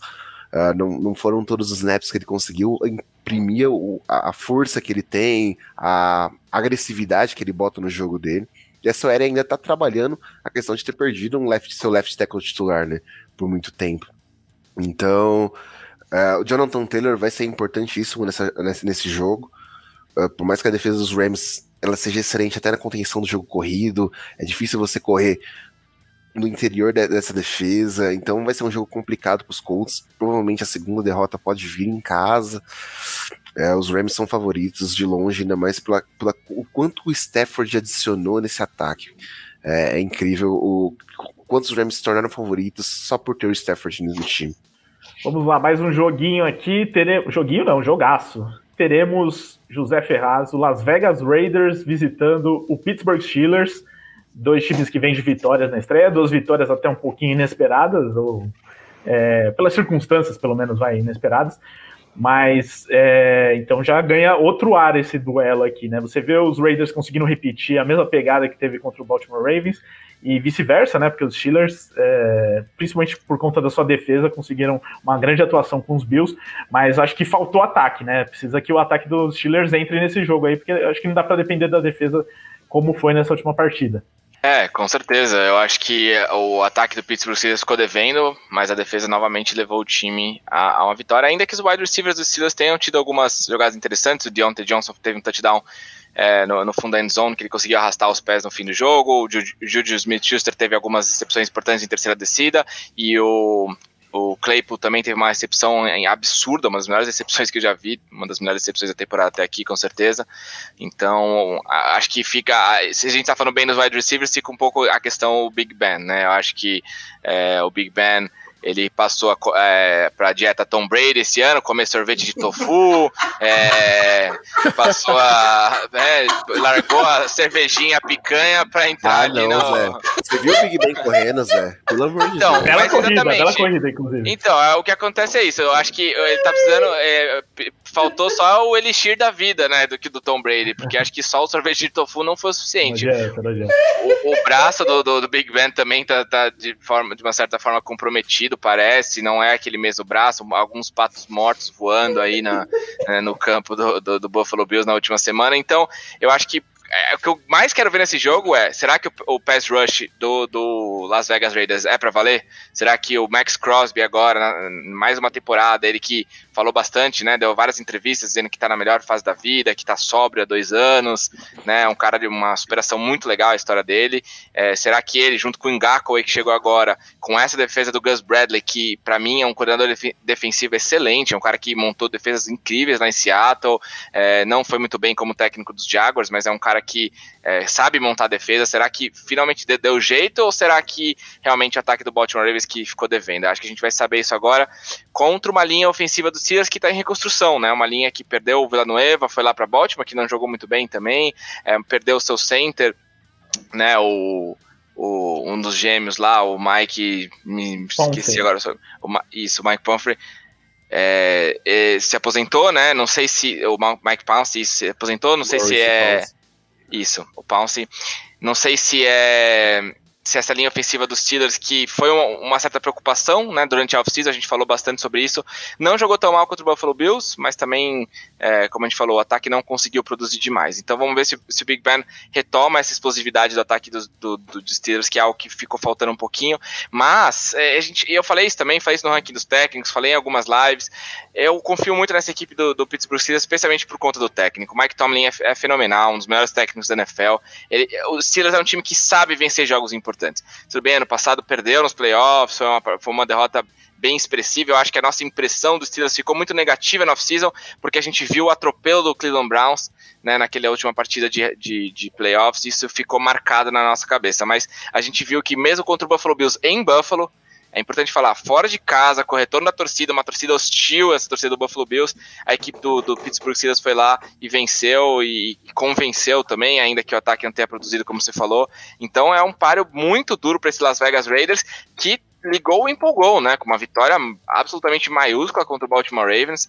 Eu acho que eh, o time vem com uma moral muito grande para esse jogo, mas precisa estar tá preparado para jogar lá em Pittsburgh também com o retorno da torcida. Vai ser o primeiro jogo com torcida lá de, de, depois de dois anos, né? Por conta da Covid que não permitiu os públicos no estádio. Então, eu acho que eu, eu, quero ver o confronto pass rush dos Raiders contra a linha ofensiva. Quero ver também essa jovem secundária dos Raiders, né? Com, com nomes muito novos. O Abrams é, até que jogou bem na última semana. A dupla de safeties do, do, do, dos Raiders foi muito bem também. É, eu acho que precisa manter essa pegada defensiva o, o Las Vegas Raiders, porque no, nos últimos anos vem, vem jogando bem ofensivamente, o ataque é muito bom, por mais que o Derek Carr receba muitas críticas, é um jogador que é bem questionado aí na, na mídia no geral, a impressão que se tem dele não é muito positiva, mas ontem foi clutch de novo, teve aquele, aquele passe em profundidade para o Zay Jones na última jogada. O Lucas falou muito bem que foi uma, um, um, um erro defensivo, né? Mas mérito do, do Derek Carr de conseguir reconhecer ainda que tenha feito também aquela interceptação bizonha um pouco antes. Vamos ver que Derek Carr aparece, né? Eu acho que esse jogo vai falar muito sobre a temporada dos Raiders. Se os Raiders forem lá no Heinz Field e baterem nos Steelers, vencerem esse jogo, aí a gente começa a acreditar que esses Las Vegas Raiders vêm para disputar, quem sabe até é, a divisão com os Chiefs, ainda que seja uma, um páreo muito duro. Agora, se eles forem lá e perderem não conseguirem é, estabelecer o jogo terrestre, né, o Josh Jacobs está tá machucado, claramente não está 100%, se eles não conseguirem parar o ataque do Pittsburgh Steelers, que é um ataque que gosta de, de distribuir passes curtos, gosta de tirar pouco a pouco a, as jardas na primeira e na segunda descida, vai, ficar, vai ser uma tarde bem longa aí para Derek Carr e companhia. Eu acho que os Steelers vencem esse jogo, é, com uma certa tranquilidade até, também eu acho que é muito difícil vencer lá no Heinz Field, mas eu acho que o, que o Las Vegas Raiders mostrou, especialmente ontem, que consegue competir com, com equipes de alto nível. Então, quem sabe não, não rola uma surpresa de novo essa semana. Mas a, meu palpite é que, que o Pittsburgh Steelers vence esse jogo. Mia Mastrocolo, que daqui a pouco fala dos Packers, hein? Todo mundo eu sei que tá na audiência esperando por isso. Mas antes ainda tem mais jogos, Mia. Fala pra gente sobre o Houston Texans contra o Cleveland Browns. Então, o Texans, você disse que só vai ganhar aquele jogo contra os Jaguars, né? Mas agora enfrenta o Cleveland pera Browns. Lá, pera lá, pera lá, não coloque palavras na minha boca. Não é Não, que tá só, gravado, tá gravado. não é que só vai ganhar aquele jogo. Era a possibilidade de ser o único jogo que eles iam ganhar a temporada e deram a vida para isso. O Cleveland vem muito bem, a gente já falou isso. Já falei que se você me falasse há três anos atrás que eu ia estar falando isso do Browns, eu te chamaria de maluco mas uh, o time do Browns está muito bem montado, deu trabalho para o Kansas City Chiefs e a, a, a, ideia baseada em tudo que a gente está vendo do Browns é passar o trator, né? A gente tem um ataque muito bem montado, a gente tem uma defesa muito forte, o Baker está aparecendo quando precisa, ele teve uma evolução muito grande. O Browns teve uma evolução muito grande, eu sou fã do Stefanski, ele fez toda uma diferença no time, transformou a, foi um, um head coach que transformou a cara do time quando chegou. E a gente tem armas muito competentes e que vão deitar e rolar nesse Texas, que é órfão de quase todas as posições, né? É, o pessoal tá empolgado aí depois da vitória na estreia, mas vai ser difícil ganhar outros jogos. É, vamos lá, então, mais uma partida aqui. Lucas, fala pra gente sobre o Cincinnati Bengals contra o Chicago Bears. É, jogo em Chicago. Cincinnati Bengals que teve aí uma grande vitória na estreia, na prorrogação, em casa, né? Aquela coisa que é para motivar mesmo. É, a conexão Joey Burrow e Jamar Chase funcionou, né? O pessoal estava preocupado durante a, a pré-temporada, mas no jogo que valia, a conexão deu certo, o Chase jogou bem. E contra o Chicago Bears, que a única coisa que conseguiu fazer bem contra os Rams foi segurar o, a posse de bola, né? Teve tempo no relógio lá, apareceu os times do Fernando Diniz, né? Que fica segurando bola tal, mas não produz nada. E aí a pressão aumenta, né? A pressão aumenta em relação à troca de quarterback, né? Mas por enquanto parece que Andy Dalton continua lá, né? O que, que você tá esperando desse jogo Bears e Bengals? Pra ser bem sincero, uma vitória dos Bengals. Porque Cincinnati, Cincinnati mostrou um, um, grande jogo contra os Vikings. É, o, o Burrow voltou bem, ele voltou bem da lesão, ele teve quase não teve minutos na pré-temporada justamente para se privar para a temporada regular. Jamar Chase se adaptou com a bola, né? Ele foi, teve essa questão da, dele falar da, da diferença da bola do college para a bola da NFL. É, mostrou ontem, tem uma jogada que ele nem pegou na bola, ele deixou o Patrick Peterson no chão. É, eu tava vendo ontem essa jogada que ele deixou o Patrick Peterson a ver fantasmas só com o, com o trabalho de pernas dele. E é um time que tem muito evoluído. T. Higgins veio para um jogo muito bem. Uh, John Mixon teve uma partida muito boa. Por mais que essa OL ainda seja uma, muito questionada, acho que, que o Joe Burrow, ele e o ataque como um todo, ele trabalhou muito bem contra os Vikings. A defesa, uh, teve, teve seus momentos, claro que, que é difícil você parar Dalvin Cook, uh, o Adam Thielen teve uma jogada muito excelente no touchdown dele também, que deixou o cornerback para trás comendo poeira, mas os, os, Bears eles sofrem com essa questão do quarterback, né? Justin Fields entrou, fez um touchdown terrestre, uh, e é difícil você falar como o Matt Nagy vai continuar trabalhando, você vai continuar colocando jogadas no Justin Fields, uh, jogadas específicas para ele trabalhar, É, com o David Montgomery, ele jogou, fez uma partida terrestre muito boa é, no, no jogo contra os Rams. Ele conseguiu muito boas jogadas, mas o jogo aéreo de Chicago deixou a desejar um pouco também. É, é difícil. Os Bears eles ainda estão procurando aquele encaixe, né? E os Bengals parece que um time que, por mais que ele tenha tido esses problemas, ele, eles conseguiram encaixar melhor. O trio de recebedores é muito bom, running back é muito bom. Joe Burrow é um jogador que, que mostra uma maturidade muito boa é, pro segundo ano dele na liga. E, e, Chicago entra naquela questão de que, por mais que a defesa seja boa e tente trabalhar da melhor forma, o ataque atrapalha muito, né? Essas questões. Muito bem, mais um jogo aqui. Zé, fala pra gente, olha só, hein, já até esquentando o assunto para daqui a pouco. Temos o meu New Orleans Saints visitando o Carolina Panthers. Jogo aí já do horário das 5 horas. Ah, não, ainda das, das 14, perdão. Saints e Panthers, então às 14 horas no domingo. É, o seu ídolo Sandarnold aí fez uma estreia decente, né? Mas também nada demais, né? Contra, uh, contra o seu Jets. É, por, outro lado, o Saints com o James Winston jogando muito acima do esperado, né? Um ataque é, empolgante demais. Eu mesmo, né, como torcedor, não esperava de jeito nenhum o que aconteceu nessa estreia, apesar de ter. É, até acreditava que o Winston poderia jogar bem é, teria, é, teria um estilo de jogo adaptado para ele, mas não tanto quanto foi nessa estreia. Você está esperando um, um novo atropelo aí diante dos Panthers, ou acho que esse primeiro jogo foi um pouco ilusório? É, a minha já tá fechada a câmera, né? A gente já falou dos New Orleans Saints, então é melhor que a gente não mencione muito o jogo da semana passada, mas é, eu, eu acho que não foi tão ilusório, não, Ricardo. Eu, eu entendo que você tenha ficado surpreso como, como fã, até porque depois da aposentadoria do Drew Brees fica aquela incerteza, né, do que vai ser o futuro do time, mas eu vi uma estatística hoje que acho que é muito, muito simbólica do que é esse New Orleans Saints. O Saints, é, sem o Drew Brees, nos últimos dois anos venceram nove partidas, perderam só uma, que foi no caso foi com o próprio uh, Tyson Hill, né, que estava titular, venceu três partidas, perdeu uma, o Terry Bridgewater venceu cinco jogos, não perdeu nenhum, e o James Winston agora com uma vitória e nenhuma derrota. Então, esse é um time que mostrou que consegue vencer mesmo sem o Drew Brees. A identidade do time, a partir daqui, vai ser essa, é essa defesa, que é uma defesa muito forte, mas eu acho que a dúvida fica por conta das lesões, né, o time perdeu o Marshawn Lattimore por, algum, por algumas semanas agora, logo depois ele assinar um contrato, uma extensão, o Marcus Davenport também se machucou, não deve jogar o jogo contra, contra, o, contra os Panthers. Então são dois jogadores extremamente importantes nessa defesa que podem fazer falta nesse, nessa partida do domingo. É, eu acho que o New Orleans Saints não é um time que vai vencer toda semana daquela forma que foi, 38 a 3, acho que é, foi, um, foi uma junção de fatores aquele, aquele jogo, o calor de Jacksonville, é, um pouco de desentendimento ali no Green Bay Packers. Eu acho que foi um jogo atípico, mas eu acho que é uma defesa que vai mostrar bastante é, domínio ao longo dessa temporada. E enfrenta um Carolina Panthers que vem de um jogo bom contra o New York Jets, um jogo decente. A defesa jogou muito bem, a linha defensiva pressionou demais. É, o Hassan Reddick jogou bem, vindo lá dos Cardinals. O Brian Burns também jogou muito bem também essa partida foi acho que talvez o melhor jogador em campo, junto com o Christian McCaffrey.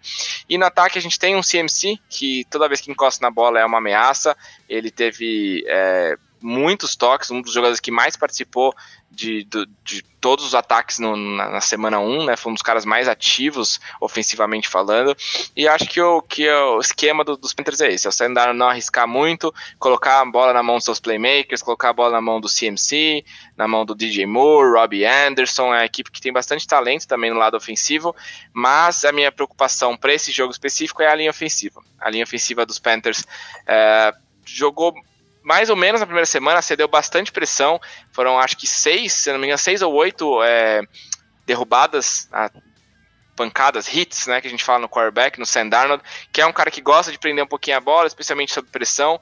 Então vai enfrentar o Cam Jordan, e uma linha defensiva do New Orleans Saints, que é uma linha ofensiva bem agressiva. É, eu acho que o New Orleans Saints deve dominar a linha de scrimmage nos dois lados da bola, especialmente na defesa, no ataque talvez um pouquinho mais de dificuldade, mas vale lembrar que essa, essa linha ofensiva do Saints é uma das melhores linhas da, da NFL, né? Por isso também que o, que o James Winston teve uma estreia muito boa, foi uma estreia extremamente eficiente, né? A gente brinca que ele, ele operou os olhos, né? Desde que ele, a gente viu ele como titular lá em Tampa, lançando 30 interceptações, ele fez uma cirurgia para operar os olhos e operar a vista. Então a gente brinca que agora era só isso que faltava para ele se tornar um quarterback de elite. Agora ele consegue identificar aí os jogadores das duas equipes, né? Não acha que todo mundo é um borrão só. Então isso facilita bastante o jogo dele. Mas não é só isso, não. É também essa linha ofensiva extremamente dominante e é especialmente o esquema do Sean Payton, né? O Sean Payton é um cara fantástico, é um cara que consegue é, cobrir, mascarar as fraquezas da sua equipe. É, o, o, Alvin Kamara teve também muita participação, assim como o CMC nessa semana 1, e deve continuar sendo assim. Eu acho que o Alvin Kamara vem para a temporada com o maior número de carregadas na carreira dele. Acho que finalmente a gente vai ver ele, ele passar das mil jardas terrestres, por exemplo, que foi algo que ele não fez ainda, apesar de, de sempre ter muitas jardas, mas é porque ele distribui entre passes e, e, entre corridas e recepções. Eu acho que dessa vez ele vem para dominar bem mais os toques nesse backfield e, e, especialmente depois da saída do Latavius Murray, né? Fica um pouco a dúvida também com a lesão do Eric McCoy, o center, é, deve estar tá lá fora também, muitas lesões, essa equipe do New Orleans Saints, isso preocupa, o que é uma pena, porque é um time que mostrou muito potencial e eu acho que tem tudo para brigar com o Tampa Bay Buccaneers pela, pela liderança nessa divisão. Mas eu acho que vence, vence, os Saints vencem essa semana 2 também. É, acho que o Carolina Panthers vai sofrer um pouquinho com essa defesa. Mas vamos ver. Quem sabe o Sendarnold é um outro Sendarnold daí, depois que saiu do meu New York Jets. Mas ainda precisa provar bastante depois de, de muitos anos terríveis lá em Nova York. Os Saints que, notícia de hoje, estão contratando o Austin Ritter, que era center dos Chiefs no Super Bowl, que ganhou recentemente. E para repor essa ausência do Eric McCoy na linha ofensiva. Ter é... o Cesar Ruiz também, né? O Cesar Ruiz é um. Sim, um é, ele joga de center, mas aí abre um espaço no guard, né? Tá exatamente. o problema, alguns. Isso é, isso é uma coisa interessante de falar. O problema que alguns técnicos têm com esse tipo de movimentação é que você cria dois desfalques. Porque você, teoricamente, piora a posição de center porque você desloca um jogador que não é nativo da posição, não já jogou, mas não não, não vinha, não, atuando. não vinha atuando, e aí você também cria um desfalque na posição de, de guard, né? Então isso acaba prejudicando especialmente também a sincronia da linha ofensiva e tudo mais. Então às vezes compensa você trazer alguém de fora para a posição de center e manter o resto na mesma posição. Ó, superchat aqui do Fábio Ferreira. Boa noite. Joey Burrow entra na conversa para Comeback Player of the Year? Sim ou não, Lucas? Sim, esse é um prêmio que tem dado, sido dado muito para quarterbacks, né? E Chase Acho que entra o Prescott nesse rolê também. É, ele é o favorito. Na minha opinião, o Dak Prescott é o favorito, mas é, entrar na conversa como comeback player of the year, o Burrow entra sim. E a outra pergunta é se Chase Higgins e Boyd têm potencial para ser o melhor trio da liga, né? Logo se vê que ele é torcedor dos Bengals. Sim ou não, Zé? Sem mais comentários sobre isso. Sim. Também disputando com os Cowboys e com os Bucks. Tem, né? Mandou um comentário essa. Não tem. É, Felipão, já falaram de Niners e Eagles? Já falamos, Felipão. Depois que terminar a live, você volta aqui e assiste desde o começo ou ouve como podcast nessa quarta-feira. E o Marcos Garcia perguntou se já falamos de Denver. Também já falamos, Marcos, mas é, volta que tem o Lucas metendo a lenha nos Giants mais do que falando dos, dos Broncos. Vamos lá, os últimos jogos. Vamos dar uma aceleradinha para chegar no Packers e Lions, que é o que todo mundo quer ouvir. Mas Mia, antes de falar de Packers e Lions, antes de falar de Packers e Lions, Mia, fala pra gente do seu rival Minnesota Vikings visitando o Arizona Cardinals. Cardinals que teve aí uma das estreias mais impressionantes da semana 1, atacando e defendendo, com Chandler Jones, que a gente já citou aqui, com 5 sacks, né, uma atuação impressionante, é, fora outras coisas que produziram na defesa, contra um Vikings, que é esse time que perdeu para o Cincinnati Bengals aí, até fez um jogo duro no final, né, conseguiu reagir, mas muito dependente do Alvin Cook. Ah, foram para OT no primeiro jogo da temporada. Não é só dependente do Dalvin Cook, mas do Chile também. A gente tem ali o People Cousins, que não é um quarterback confiável. Como é o nome do quarterback? People Cousins. Certo. A gente, a gente tem Bucosos que não é um quarterback muito confiável, então realmente o time defende muito do Dalvin Cook, muito do Adam Thielen. Eu já falei algumas vezes que na questão de corrida para o Super Bowl, o Vikings acabou perdendo timing porque a defesa já está envelhecida, já é uma defesa que apresenta problemas e que não tem mais a mesma força que tinha dois, três anos atrás. Então a coisa fica muito complicada. Do outro lado, a gente tem um Cardinals que vem de rebuild que está se remontando, um time que está se encaixando muito bem, que ano passado a gente achou que ia, mas por causa de lesão deu problemas, etc.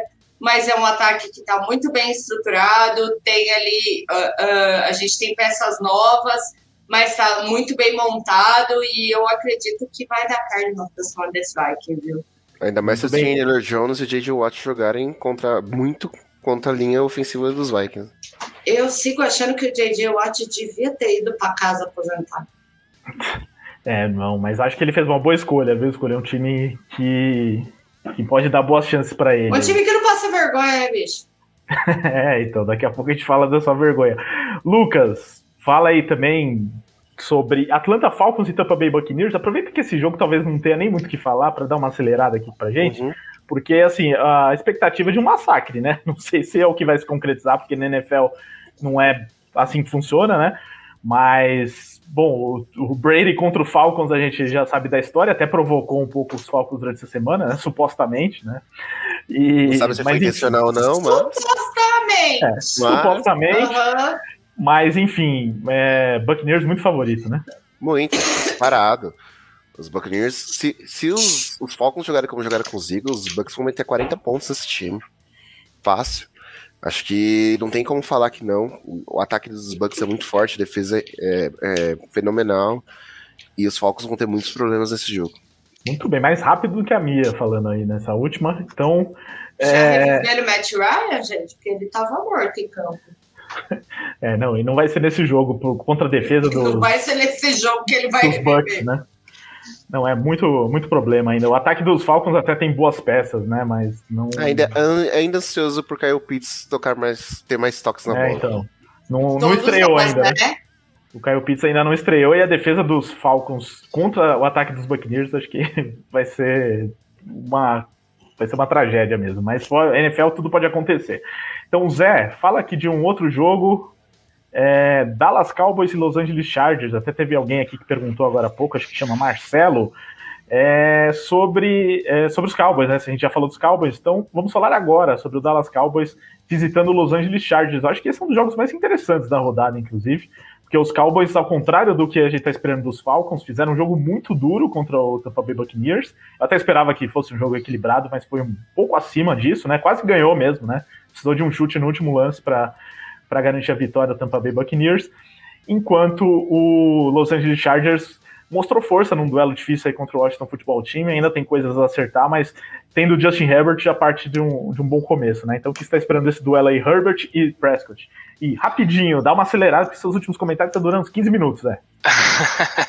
Difícil, muito jogo bom, mas para mim um dos melhores jogos da, da rodada é esse Chargers e, e Cowboys, é, para não estender muito falar do, do duelo de quarterbacks, né, só, é, dois melhores quarterbacks da NFL já, o Justin Herbert se estabelecendo no seu segundo ano, teve um, uma partida muito boa contra uma excelente defesa de, de Washington na primeira semana, Herbert para mim é, é, é, um dos candidatos aí a ascender ao panteão de quarterbacks elite da, da, da NFL nessa temporada, e do outro lado um Dak Prescott voltando de lesão, jogando muito, né, jogou demais na semana passada, contra uma das melhores defesas da NFL, ele mostrou aí no prime time que tem tudo para competir contra os melhores times, este, esse ataque dos Cowboys aí é, é, muito explosivo, no ano passado quando ele teve saudável também foi muito explosivo, um dos melhores da NFL, então eu acho que os Cowboys é, vão, vão, vão ser um dos melhores times esse ano, mesmo, mesmo com, com, algumas dificuldades, mesmo com a defesa não jogando tão bem, porque o Dak Prescott é um quarterback excelente, ele vai conseguir deixar esse time competitivo semana após semana. Eu espero um jogo com muitos pontos nesse, nessa semana agora.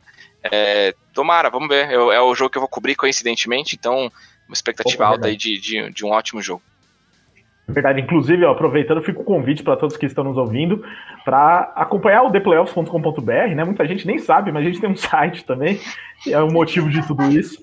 Então, theplayoffs.com.br barra NFL com cobertura completa da temporada, com pós-jogo de todas as partidas, de todas as partidas da temporada inteira. E o Zé vai fazer esse pós aí de Chargers e Cowboys, né? Então fica o convite para que você acompanhe também a nossa cobertura por escrito lá no The Playoffs. Então, e finalmente chegamos ao grande momento. Acho que não faltou nenhum jogo. É hora então de falar de Detroit Lions e Green Bay Packers, o jogo mais esperado da rodada, pelo menos aqui no nosso debate, porque é a hora que craque Mia vai falar sobre o Green Bay Packers. Então, Mia, para atender a expectativa de todos que esperaram até agora, fala pra gente o que esperar desse Packers contra os Lions, mas claro, também do que você viu nessa estreia contra os Saints. O que, por que, que deu tudo errado assim nessa estreia?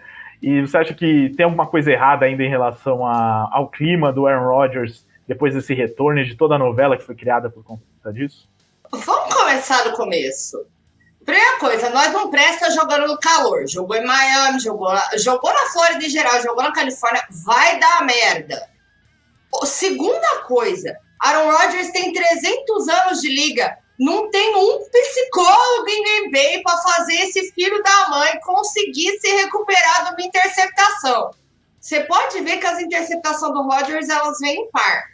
Elas nunca vêm sozinha. Ele não consegue tomar a interceptação só. Se ele não vier e avacalhar tudo, ele não consegue. Mais uma coisa, trocou de coordenador defensivo para quê? Para ficar alinhado na defesa do mesmo jeito?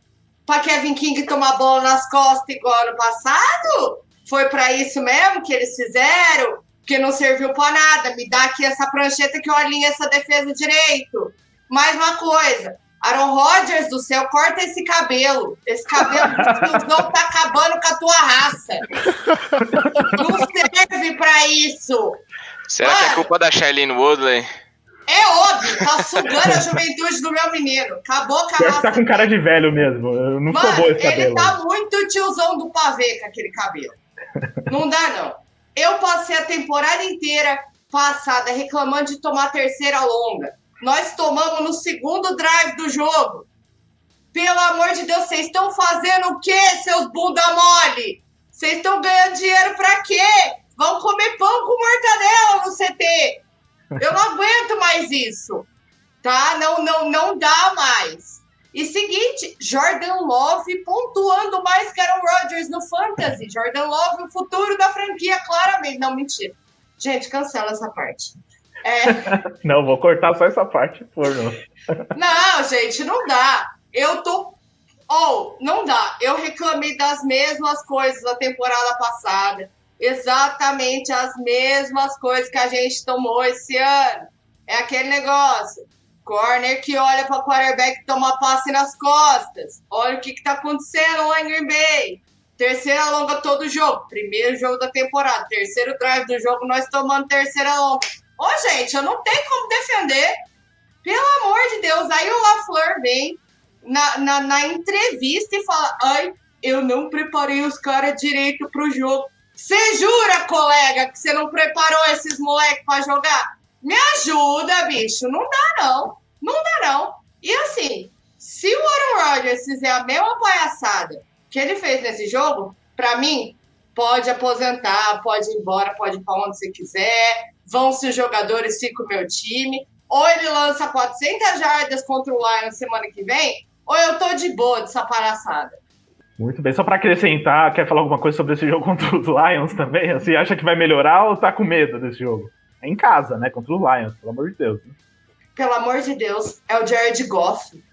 Se a gente tomar ponto desse, de, de, disso aí, pode já... fechar as portas lá em Green Bay.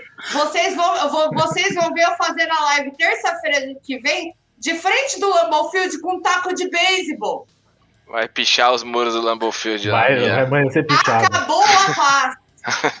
Incompetência. Acabou a paz, mas vem o amor. Jordan Love tá aí. Ah, Diretoria Jim Carrey. Você já gostou mais de mim, tá ligado? Ô Mia, aí uma pergunta. Você acha que não cabe um relax, que nem o Aaron Rodgers fez algumas temporadas atrás? O que, que você acha disso? Só se ele me mostrar o run the table. Porque, não. Relax. Na, na moral, olha o jeito que o Aaron Rodgers jogou. 15 anos de liga e até hoje ele toma uma interceptação e não consegue terminar um jogo direito. Não, não dá. Eu, que sou a própria cadelinha de Aaron Rodgers, não consigo defender ele essa semana. Não, ainda mais com esse cabelo aí, tá muito difícil defender mesmo o Aaron Rodgers. Concordo plenamente nesse ponto, Mia.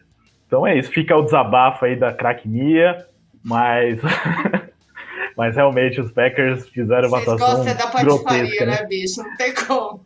Ó, e você tá com medo de tomar ponto do Goff, né? Falando que não, não dá para tomar do Goff, mas semana passada o papo era o mesmo, não. Contra o Winston não tem como perder. Ele tomou Tomou É. cinco do Winston, né? Fora, fora que os Saints fizeram ponto com o Tyrande, né? Hawkinson tá aí. pra Não, isso. pelo amor de Deus. Dois, a hora, dois. a hora Tyrande que o reserva. Winston fez aquele, aquele lance de quase 60 jardas, eu falei, não, eu vou beber, pra mim chega. Porque roubaram o meu quarterback e trocaram com o do Saints e eu vou embora. Essas férias dele, que aconteceu alguma macumba, ele foi muito sugado lá no Havaí, porque não é possível. Ô Lucas, fala aí, torcedor de time bom não sabe, né? Como é. A gente vê isso toda semana acontecer com o nosso time, essas Não, coisas gente, aí. Imagina o desabafo toda semana de acontece vocês, né? Isso. Eu Já nem eu dói mais, né? mais. É, acontece tanto com a gente, Zé. Nova York, a gente- nós que somos torcedores de times de Nova York, o Ricardo também que torce pro, pra time de Nova York, ele sabe. A gente tá acostumado com isso. Foi, o pistoleiro domingo, o Zé mandou pra mim assim: é, isso aí é uma pequena amostra do que é torcer pro Jets. Falei, não, deixa quieto. Tipo, ah, tá triste agora, imagina isso por 20 anos seguidos, né? Tipo, eu- Então, mas, gente, qual a chance depois de ter Favre, Rodgers, a gente ter um quarterback decente? Qual a chance do raio cair três vezes? Deixa um pouco pros lugar? outros também, né? É, Deixa não, mas pra não pode nós. ser tudo, caramba. Ah, deixa Muito. sim. O Zé agora tem o Zach Wilson, ainda tô procurando no, nosso, no, no meu QB. O o Winston já chegou pra ficar lá em New Ó. Orleans. Não, calma lá também. não é pra tanto assim, não. É, mas é isso. Bom, acho que todo mundo que esperou até o final aí tá satisfeito aí com esses comentários brilhantes da Mia sobre o Green Bay Packers. Eu diria que nada melhor nessa tabela dos Packers do que pegar os Lions logo na sequência. Tudo bem que semana passada a Mia é, argumentou lá no, no programa no estúdio de que os Packers sempre se complicam com os Lions, mas pô, um adversário bem acessível jogando em casa para se recuperar, ganhar e tentar dar uma acalmada no clima. Porque realmente, E se não ganhar dos precisa, a Lions. nossa é complicado. tabela tá uma desgraça, tá? Só, só pra lembrar vocês. É, então não é. O schedule é bem complicado esse ano aí para os Packers. É, eu não tinha nem de perto. Como eu disse, né? Eu não esperava que o Winston fosse jogar tanto assim. Esperava que fosse jogar bem, mas não cinco touchdowns e nenhuma interceptação. Também não Pô, esperava que o tentou Packers até ia reserva. Eu tentei até a zica reversa com o Ricardo. É, tentou deu durante o jogo. Uma vergonha. Ela que tanto critica a zica reversa, usando desse artifício. Ô, Agora tem que mandar um áudio lá- do ela- jogo, eu dando parabéns pro Ricardo pela vitória, pra ver se Pelo tinha como Deus. salvar Não- isso aí, não deu. mas não teve. Não. Deu- valeu um field goal, mas só, só Ô. Mia, mandar um áudio lá, Thiago Neves lá, pro Gutensky. Ah, dia, já, já liguei pro Gutão, falei, Perder do "Ah, Lions é brincadeira, né? não dá, né, É, gente? é, muito dá. bom, então, Green Bay Packers contra o Detroit Lions. Último jogo da rodada, acho que o Brasil assim comparou para ver hoje a Mia falando, vai parar para assistir esse jogo para poder ver a Mia no dia seguinte aqui, O, caso live, queira. o livecast da semana que vem promete, hein, Rica? Isso aí, inclusive, a semana que vem, tudo indica a confirmar, fiquem de olho nas redes sociais, mas que o programa vai ser às 8 horas da noite, porque como semana que vem tem Libertadores, aí, aí muita gente acaba dispersando para ver futebol e tal, aí a gente vai mudar o horário para fazer antes do futebol, aí vocês conseguem se programar melhor e assistir depois. Até o Lucas vai querer ver né, o jogo do time dele, do Palmeiras. E não, Então- vou pensar nisso ainda. Vai pensar, é. Eu, por exemplo, não quero ver mais jogo do meu time no futebol, não, porque eu fiquei acompanhando aqui mais ou menos durante a nossa live. Não foi legal e não está sendo legal. Ah, não, sofrer com os Giants e com o Palmeiras é muito difícil, cara. Muito difícil. É, então, não, é muito sofrimento também. É, gente, então falamos de todos os jogos da rodada, foi muito legal. Conseguimos entregar aí o melhor para você que está nos ouvindo, nos assistindo. Espero que tenham gostado. Obrigado a todos que participaram nos comentários. Infelizmente não dá para acompanhar todos e, e colocar todos no ar aqui, mas estava muito divertido o debate no chat também. Então, valeu a todos que ficaram com a gente até o final. Então, aquele destaque final, encerramento. José Ferraz, que esteve com a gente aqui, é, nos ajudando, né? Tivemos desfalques de última hora, ele nos ajudou aqui para participar do programa e que segunda que vem estará no USA na Rede, domingo de NFL, falando desses jogos da semana 2, depois que eles acontecerem, né, Zé? Menos esse Monday Night Football. Sim, é muito bom poder falar de NFL de novo. Que bom que voltou. É muito bom poder participar dessa live especial aqui com, com esses craques Lucas, Ricardo e Mia. Especialmente depois de uma derrota tão, tão doída aí. Espero que os Packers se recuperem. Espero que seja mais uma semana de ótimos jogos, como foi a semana 1. E é isso. Obrigado por todo mundo que nos ouviu. Me segue lá nas redes sociais também. Me segue no Twitter lá, arroba FerrazJFF. Postando um monte de conteúdo de futebol americano pra vocês. E esses outros craques também. Segue todo mundo no The Playoffs, porque é muito legal. O trabalho aqui é, é muito bom. Valeu, gente. Isso aí, sigam o o Zé, só não acreditem em quem ele falar que vai participar do livecast de manhã, tá? quem ele postar de manhã, você duvida, porque mudou três vezes a equipe desde que ele postou um tweet hoje. Inclusive ele não tava na equipe, mas ele é, entrou e abrilhantou muito aqui nosso livecast. Obrigado, Zé. E o Lucas Oliveira, algo a acrescentar? Ah, só agradecer, Rica, agradecer a Mia por essa, essa, essa, pistolada maravilhosa. Sempre bom presenciar isso ao vivo. O Zé, pela aula dele, sempre. É sempre um prazer conversar com todos, bater esse papo na NFL. Finalmente voltou. Eu estou muito feliz que a NFL de volta. É, é, algo incrível. Um grande abraço a todo mundo que nos acompanhou. E, um, e vamos lá que a semana 2 tem muito, muito futebol americano aí pela frente ainda. Isso aí, ó, eu deixando aqui embaixo o número de WhatsApp do The Playoffs para quem quiser entrar nos grupos de NFL, hein? Manda mensagem que a gente está adicionando para encher o grupo 3 de NFL do The Playoffs. Mia Mastrocolo, muito obrigado também pela sua participação. Fora a pistolada com os Packers, algo mais a acrescentar também? Foi um prazer ter essa bancada maravilhosa com você, com o Zé, com o Lucas. Não tenho como agradecer todo mundo. Vocês que estavam aqui só pela minha pistolada, vocês estão felizes? Pois bem, vamos torcer para a semana que vem não tem isso não, porque eu não aguento isso toda semana. Mas é sempre um prazer e terça-feira que vem a gente está de volta. Isso aí, ó. Teve até pedidos aqui pedindo corte desse, dessa pistolada pra gente colocar no canal como corte, que agora tá rolando, né? Cortes de entrevistas tudo mais. Então vamos pensar no caso que provavelmente vai rolar sim. Tá bom, gente? Então, muito obrigado a todos, Zé, Mia, Lucas e a todos que estiveram com a gente no, na audiência ao vivo, você que nos ouve no Futuro em Versão Podcast.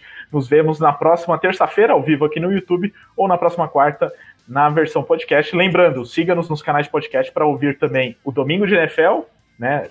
O pós-rodada da semana 2 e também o programa que vai sair na sexta-feira sobre o Thursday Night Football, né? Então, aquele pós jogo da quinta-feira, falando de Giants e Washington Football Team. Lembrando que o Livecast The Playoffs é produzido pela WP1Cast. Grave seu podcast você também. Fale com o Pix e tire suas dúvidas agora pelo WhatsApp 54996205634 ou pelo site wpcom.rs barra oncast. Um grande abraço a todos, até a próxima.